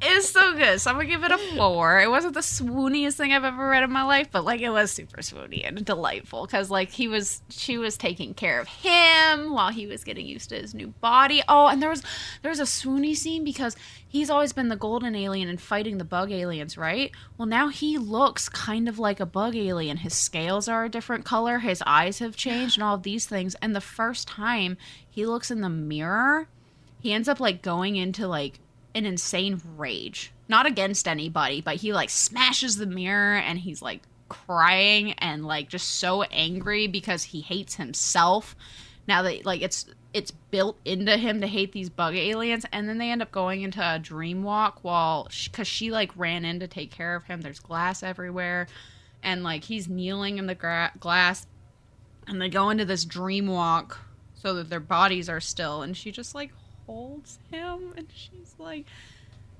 it's okay, like we'll figure it out. And like, and he was, and she was like, it doesn't matter to me that you look like that. Like, that's not, if I'm not your mate, that's not why I'm not gonna, like, that's not what, the way you look is not why I'm hesitant about this.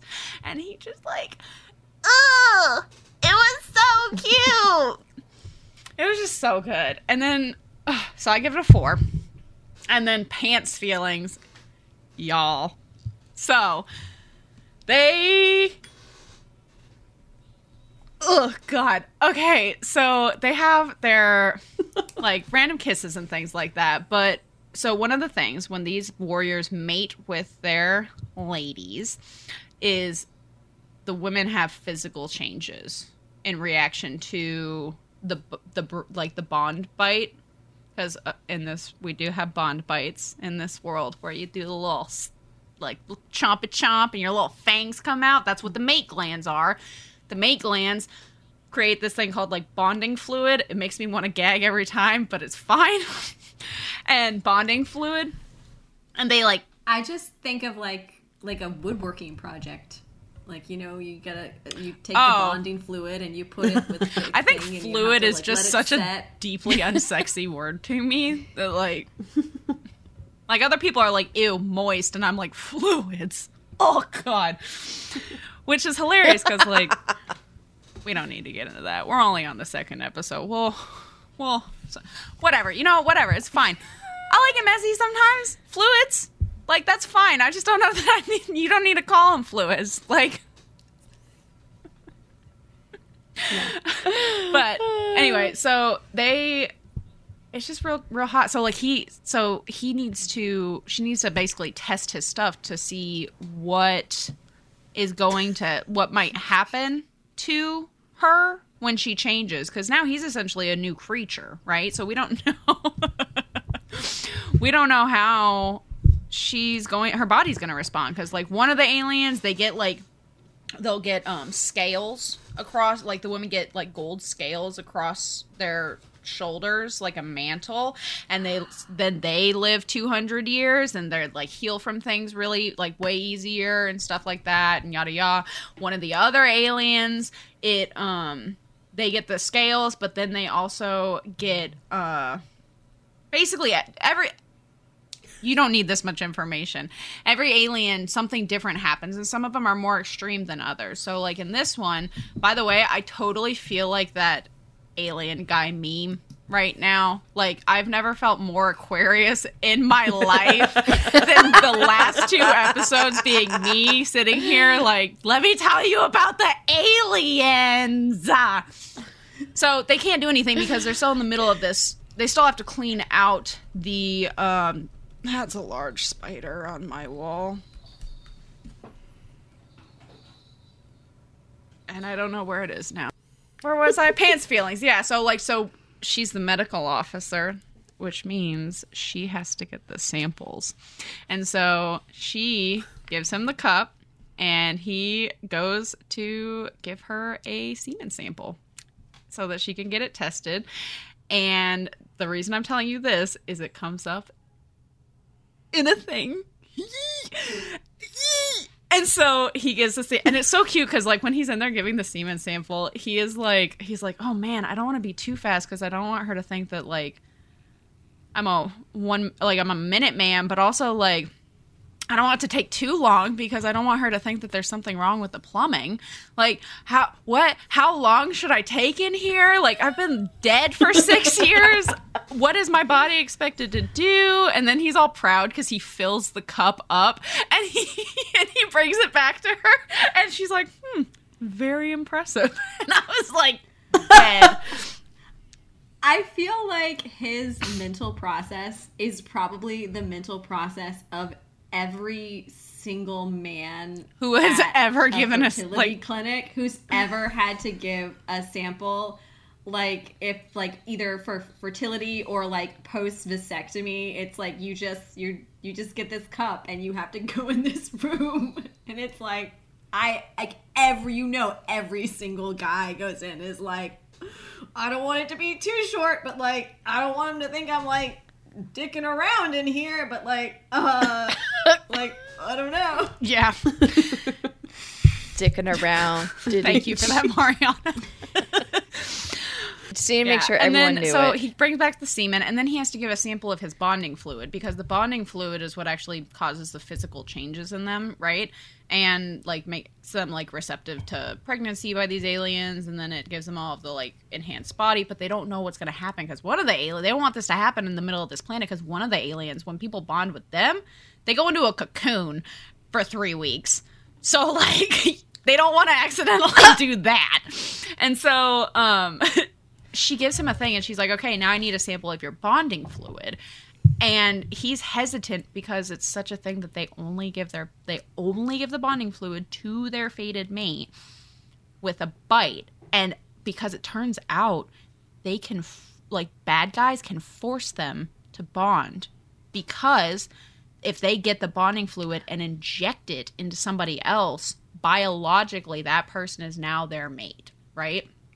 But mentally, emotionally, like, they'll be constantly torn and at odds. And, like, when I learned that, by the way, this is book 9. When I learned that, I was like, that's fucked up. Oh my God. And so this was, like, super swoony to me. But when he does the thing, because she asks him to, and he wants her to be safe. And so he, like, gives her a thing of bonding fluid. And then he's like, this belongs to you. Only you. It should never exist outside of you and me. Promise that you will destroy it when you are done analyzing it. And, like, I don't know why it was so swoony to me, but the fact that he was like, this is yours, I did this for you, I would never ever have given anybody else the trust to give them that.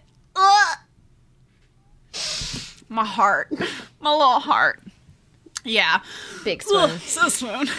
So back to Pants feelings. You remember I told you about the semen thing? All right, semen cup.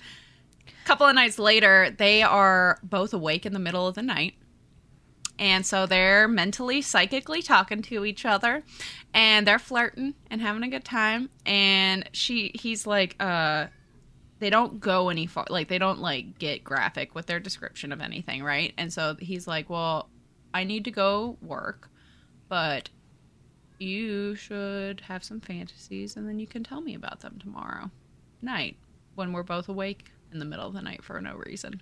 Cue, fast forward, some shit happens. The next day they are walking back to their door, or their rooms, right? And they start talking, and she's like, you know, there's a spot on my back I just can't ever reach when I'm showering. And he's like, oh yeah, I have something like that too. It really sucks. And she's like, yeah, and, like, I left my back scrubby butt brush at home. And he's like, oh, man, that really sucks. And she's like, and she's like, well, what about those, like, fantasies you told me to, like, tell you about? And he was like, that's for tonight. And she was like, well, what if we talk about them when you come wash the spot on my back I can't reach? We both need showers. And he's like, he, like, stops dead in the hallway, and he's like, I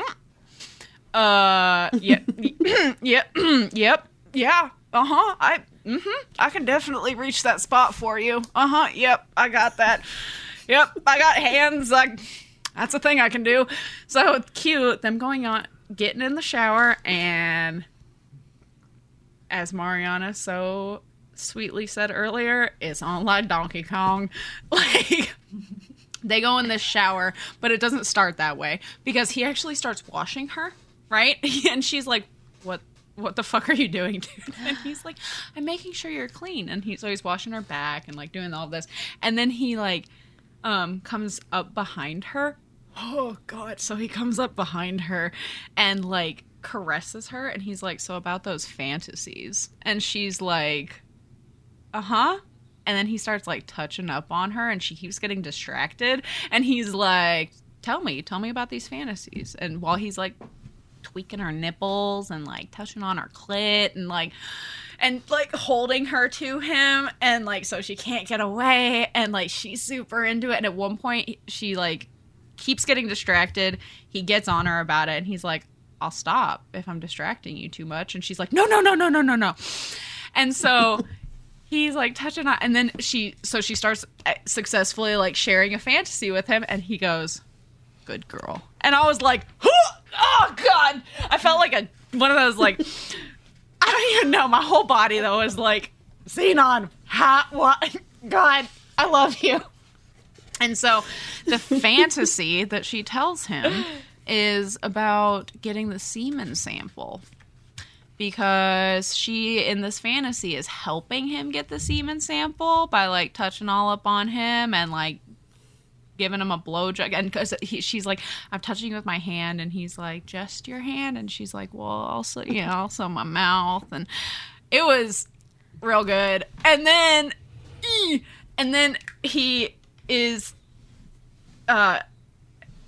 basically he's asking, oh God, let me find this highlight. He's like, and then Kate, tell me, when I filled that cup, were you pleased? And she was like, no. And he was like, why my mate? And she goes, because I wanted it in me. I wanted you in me. And then I was deceased. Like, I was done. And so then they get out of the shower and she's like, wait, where are you going, dude? Like, because she just came. And he gets out of the shower and she's like, where are you going? I was going to wash your back. And he was like, you'll have plenty of time to touch my back in about 3 seconds. And then he just like scoops her up and like takes her into the bedroom and just like tosses her on the bed and then goes down like a king for so long. And it's just, and then they like have some sex with condoms, because like explicitly stated, because they don't want to mess up with her biology right now. And then they have some like real hot sex. Pants feelings, I'm gonna give it a 4. It was like I think I kind of want to give it a 5. There was really good sex in this book. And like I think I am going to give it a 5, because like it wasn't even just the sex, because like I've said, I fully believe that it does not have to be like a fade to black book can still have a 5 in pants feelings, right? I might be sad that I don't get to witness it on page, but also like sometimes like the lead up and like everything outside of the actual sexy times is pants feelings central, you know what I mean? So boy, yeah, I mean, you know what, I am giving it a 5. This was a 5 in pants feelings, because I have one more scene to tell y'all about. You remember I mentioned that Xenon, good old buddy, our friend Xenon, has 2 tails that are poisonous and full of poison darts and stuff like that. Now towards the end of the book, Xenon does it because, oh, y'all, to understand why the scene, I'm so sorry. I'm not sorry. I love that I have someone, I have an audience that I can just sit here and squee at. At one point, she has monster drawings all over her quarters, right? And he's like, you have a thing for monsters, huh? And she's like, yep. I drew all those myself, except for that one. And he was like, what do you do with them? And she was like, I hunt some of them. And he was like, what about the rest? And she was like, well, that would be telling. And I was like, monster fucker. Mm-hmm. Kate, I feel so at one with you right now. Because, like, you can go onto the holodecks, and she goes and shoots some of them, and God knows what she gets up to with the rest of them. We have a little Kate's a little bit of a scared horny person, right? Like, she's definitely somebody who is like, I like to feel like I'm a little bit of danger. Hence why towards the end of the book they have a scene where he's gone like full I'm a fuck you feral, right? Like, he just needs to be inside of her, and she keeps like trying to touch him, and he's like, no. So he ties up her hands with one tail and puts it above her head. And then the other one he puts around her neck. Not super tight, but just tight enough to, like, you know, he could do some damage, but he doesn't. And, like, I was like, sir. Sir, you and your... I love an author that is not afraid to make a use of a tail, you know? Oh, there is tail bondage, and you were only going to give it a 4. I am disappointed. It has a 5 now. It has a 5 in pants feeling. It was hot. Like, okay, so she's throwing out, like, you have, like, the shower stuff. You have, like, all the, like, monster sexy stuff. You have, like, bondage. You have the biting. You have, like autoerotic, like, mildly autoerotic fixed asphyxiation or something then going in here. And Sabrina's like, I don't know. It's like a 4. Bitch, what does it take to give you a 5? Like, what do you need? We have, like, bondage. We have, like, fucking tails. Like, literally fucking tails. Well, he doesn't penetrate her with his tail. Oh, he doesn't. And that's a miss. And that's a miss. That's a miss on Regine Abel's part. I'll be frank. 4.75. That is like being penetrated with one of these tails is the equivalent of being penetrated with like a human weapon.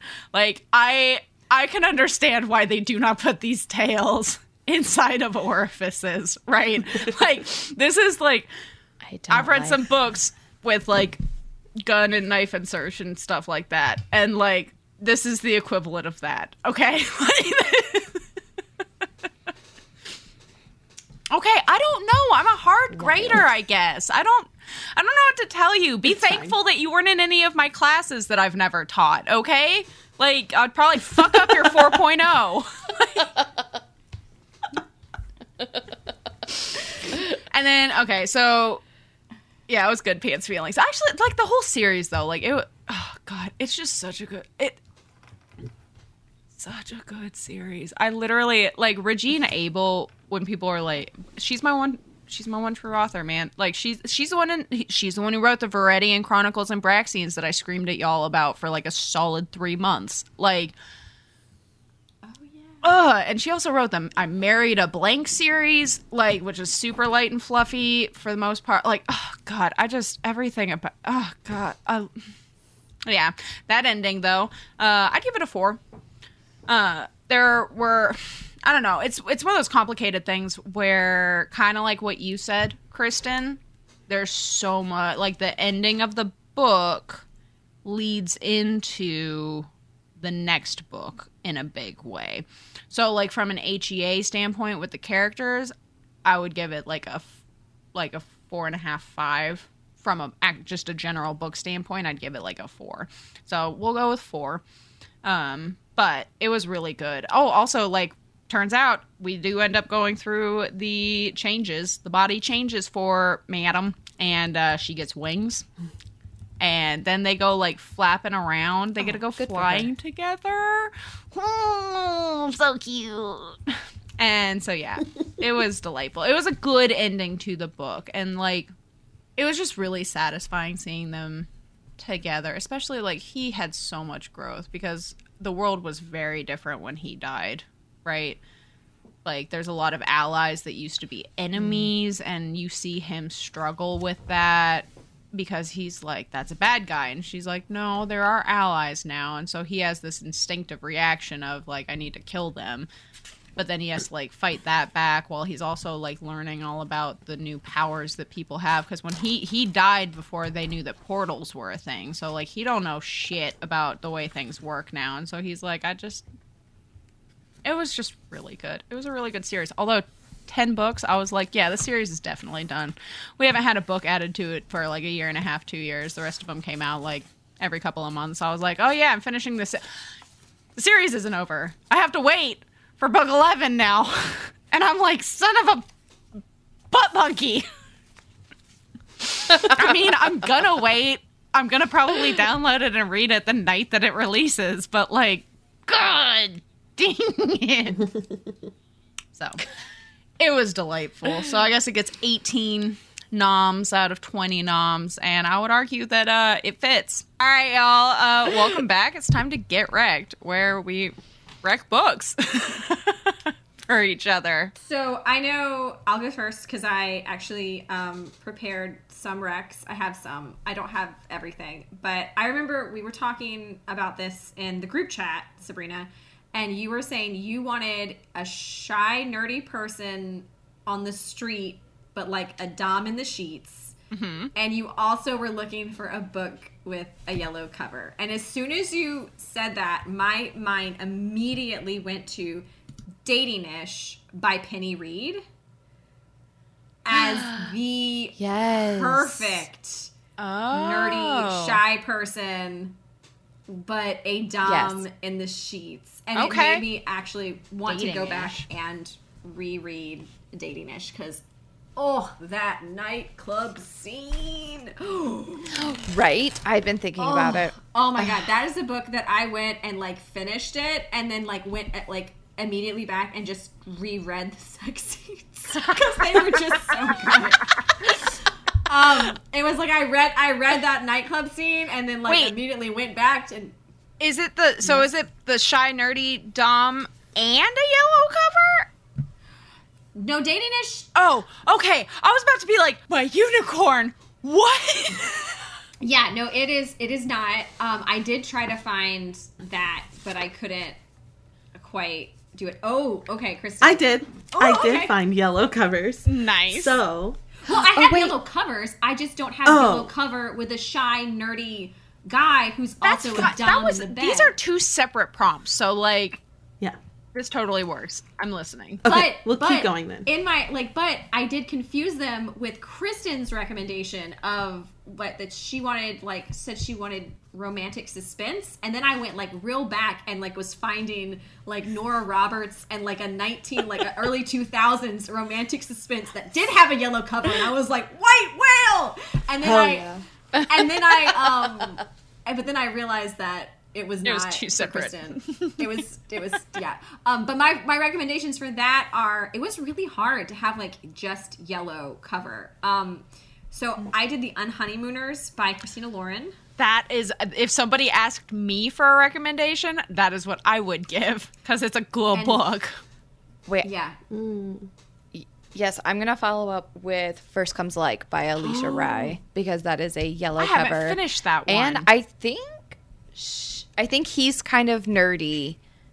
I don't remember the sex scenes, but he is definitely a bit nerdy.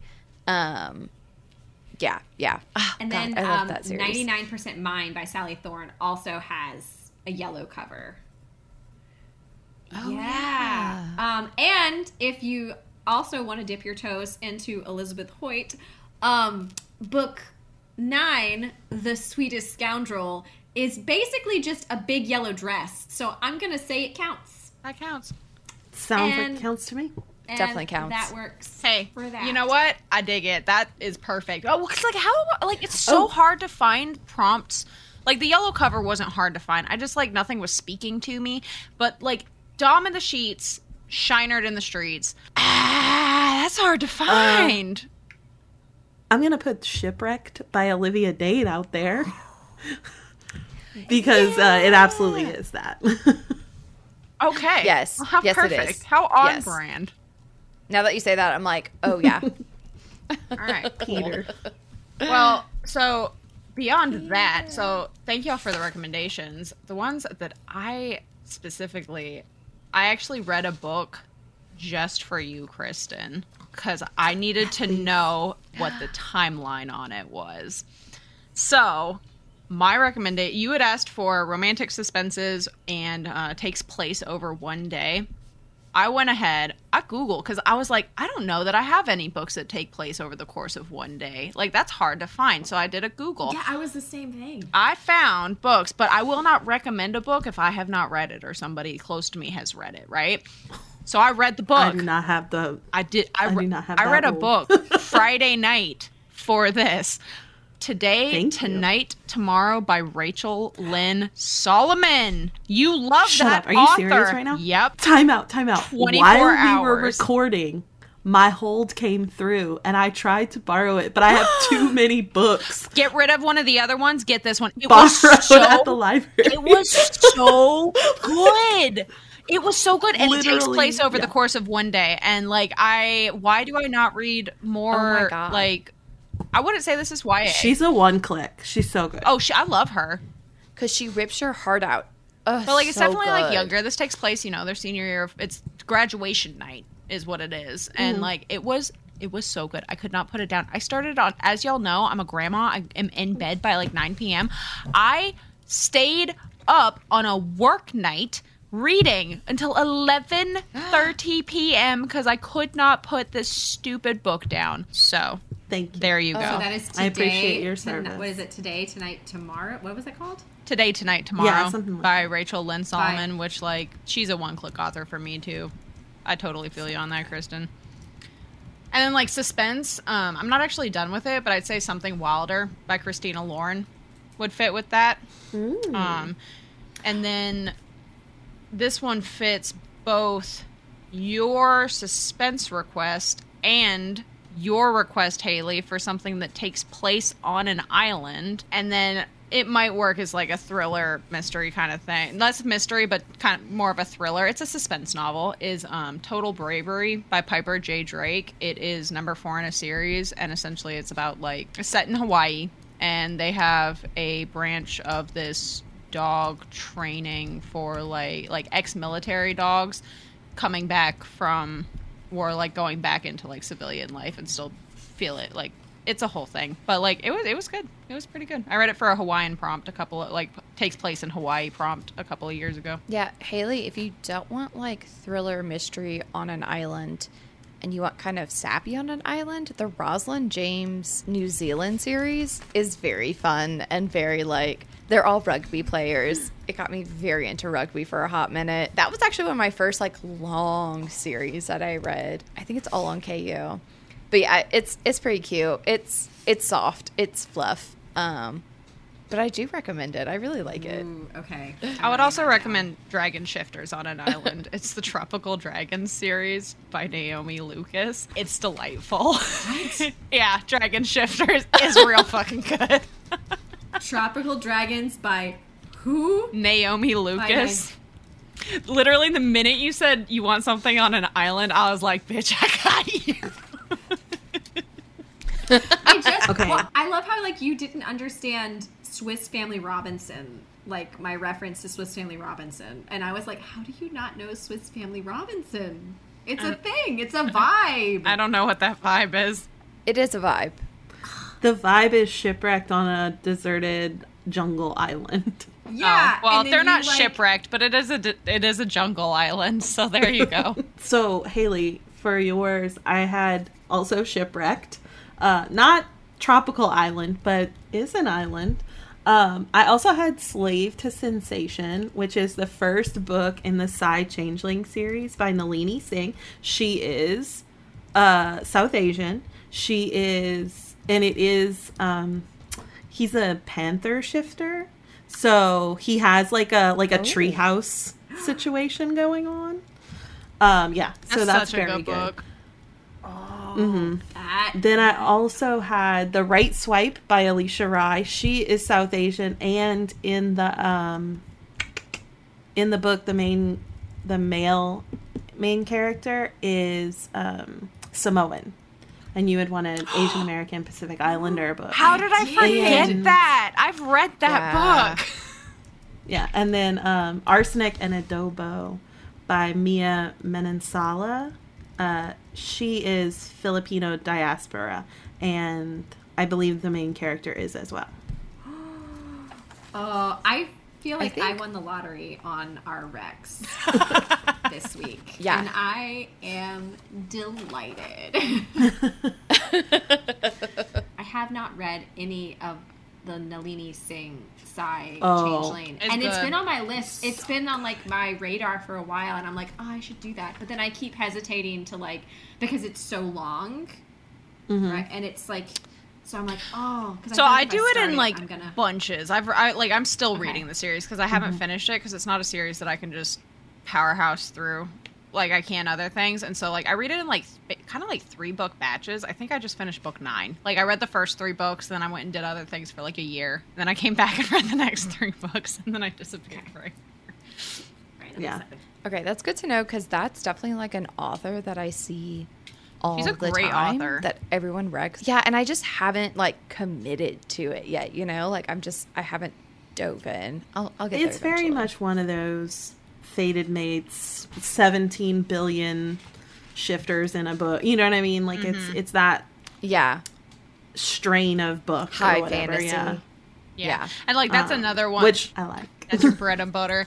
Well, so like it's one of those things where like that was the first book in a series with a lot of world building that was, in fact, the bromance was still impeccable in that first book, if I remember right. Like, because I've said before, it feels like the first book suffers a little bit in a lot of series like that. And like Nalini got that shit on lock. Yeah, no, I really like that. Slate's Sensation is very good. Sabrina, I did also have some yellow books for you. For Butter or Worse by Erin LaRosa. Is about enemies to lover chefs. I think they do like a chef show, like a baking show, a cooking show thing. And but it is beautiful yellow cover. Oh, it's added. And I love an enemies to lovers. Yeah. I love a baking book. And then Yellow Face by R.F. Kuang is not romance, but it is. I think it's suspense, and it is yellow cover, and. It comes out middle of May. Like, it's not out yet. So I haven't read it. Oh. I am very excited for it. But it's like this author, like, takes over her, like, college rivals writing, like, pen name. Yeah, there are two authors. One is Asian and the other one is just like a white girl, and her friend, they start up there like kind of the literary darlings. They both are rising at the same time. But her friend takes off and is like the new voice and is like all this fabulous stuff, where she is just kind of like left behind. And then that friend dies like suddenly and tragically.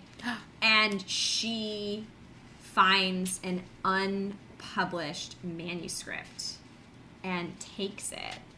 And then, and this is all in the blurb, and then basically rebrands herself as Juniper Song, as like a racially ambiguous like author photo and all this stuff. And how, and like it's this satire on cultural appropriation. Oh my! And Mariana, this sounds like it might fit your thriller. It looks good as hell. Yeah. Okay, I'm actually writing this one down because. And I did not forget about. I'm doing my. Thank you, friends. What are you doing? You're diversify your bookshelf. Yeah, it decolonized your shelf, so everything by, like, BIPOC. I think it's, like, BIPOC and LGBTQ plus authors. So the ones I specifically picked for you were When No One Is Watching by Alyssa Cole. Okay, that was what I was thinking about, and I wanted to ask if y'all had read it. So, okay. Super, super good. And then Firekeeper's Daughter by Angeline Booley for thriller mystery, but they are also BIPOC authors. And then for BIPOC short stories, I have not read these, but there's the Love and Color collection by Bolu Babalola, and she is West African. And then Monstrous by Leslie Tenorio, and he is Filipino, I believe. Thank you, friend. You came through. So all of these have landed on my TBR now. Yeah, I feel like this Get Wrecked section is going to obliterate my lists of books. 110%. I am impressed. Yeah, you asking for thrillers, mysteries, Mariana, made me realize just how few thriller and suspense and mystery novels that I read. Like, I went through the books that I've read for that, and like maybe I'm just a little harsh on deciding what counts, but there's a lot of things. Yeah. Because like a lot of the alien romance, like a lot of the sci-fi romance, I would say would count under thriller, but it's more sci-fi than thriller. But like, what is the line there? but there maybe there's not a line, but I don't. That's kind of my issue, and it's just not my jam because I spook very easily, so I don't want to read anything that's going to like freak me out. So I don't know. We'll see. Which is part of the reason I've never read When No One Is Watching yet. It's good. It's creepy, but I didn't think it was too much. It's so funny because I like thriller and mystery used to be my genre. Like that is what I read. Like basically from 8 until well into like high school is like any sort of cozy mystery or like I loved a Dean Koontz. Oh man, I love a Dean Koontz. Like The Watchers. Oh, give me a super smart golden retriever. And I still have weird feelings about like coming in at night, especially if it's like dark and you can't see in the back, and then like it's like hurry up, get in the house. But like, I can't read that book. Recently, I do that, and I haven't even read whatever book it is that you're referencing. Like, and so yeah, I have, and I love a creepy, like I like a gothic mystery horror. And if you wanted that, I would say The Widow of Rose House is like, but it's historical, but it's got that like ooh kind of mystery element, but it's not. I wouldn't call it a thriller. I have a book. I would not call it a thriller, but like it has a mysterious element. I don't know that I would call it a mystery explicitly, but like there's definitely a mysterious, fantastical element that is in the background the whole time, where you're like, "What is happening?" kind of thing. And it is the Within These Wicked Walls by Lauren Blackwood. Her stuff is fantastic. I've only read that one book. It was her debut book, and it would work for diversifying your shelf as well. Shelf as wealth. Yeah, so what I said, you heard that. Shelf as wealth. Thanks for the recs. Yeah, I think we've gone through everyone. Yeah, great recs, everyone. Okay, I think that wraps us up. So the only thing we have left is what next episode's prompt is. It is Ménage à Trois, and you can take that however you want, and I'm excited to see what everyone comes up with. You can find us at thebusyromnivores.com, on Instagram at thebusyromnivores, and on Storygraph at thebusyromnivores. We will see you again in 2 weeks, or I guess you'll hear us again in 2 weeks with our guest episode. And until next time, Romnivores, stay hungry. Read voraciously. Don't forget your sunscreen. Bye. Bye. Bye. Bye.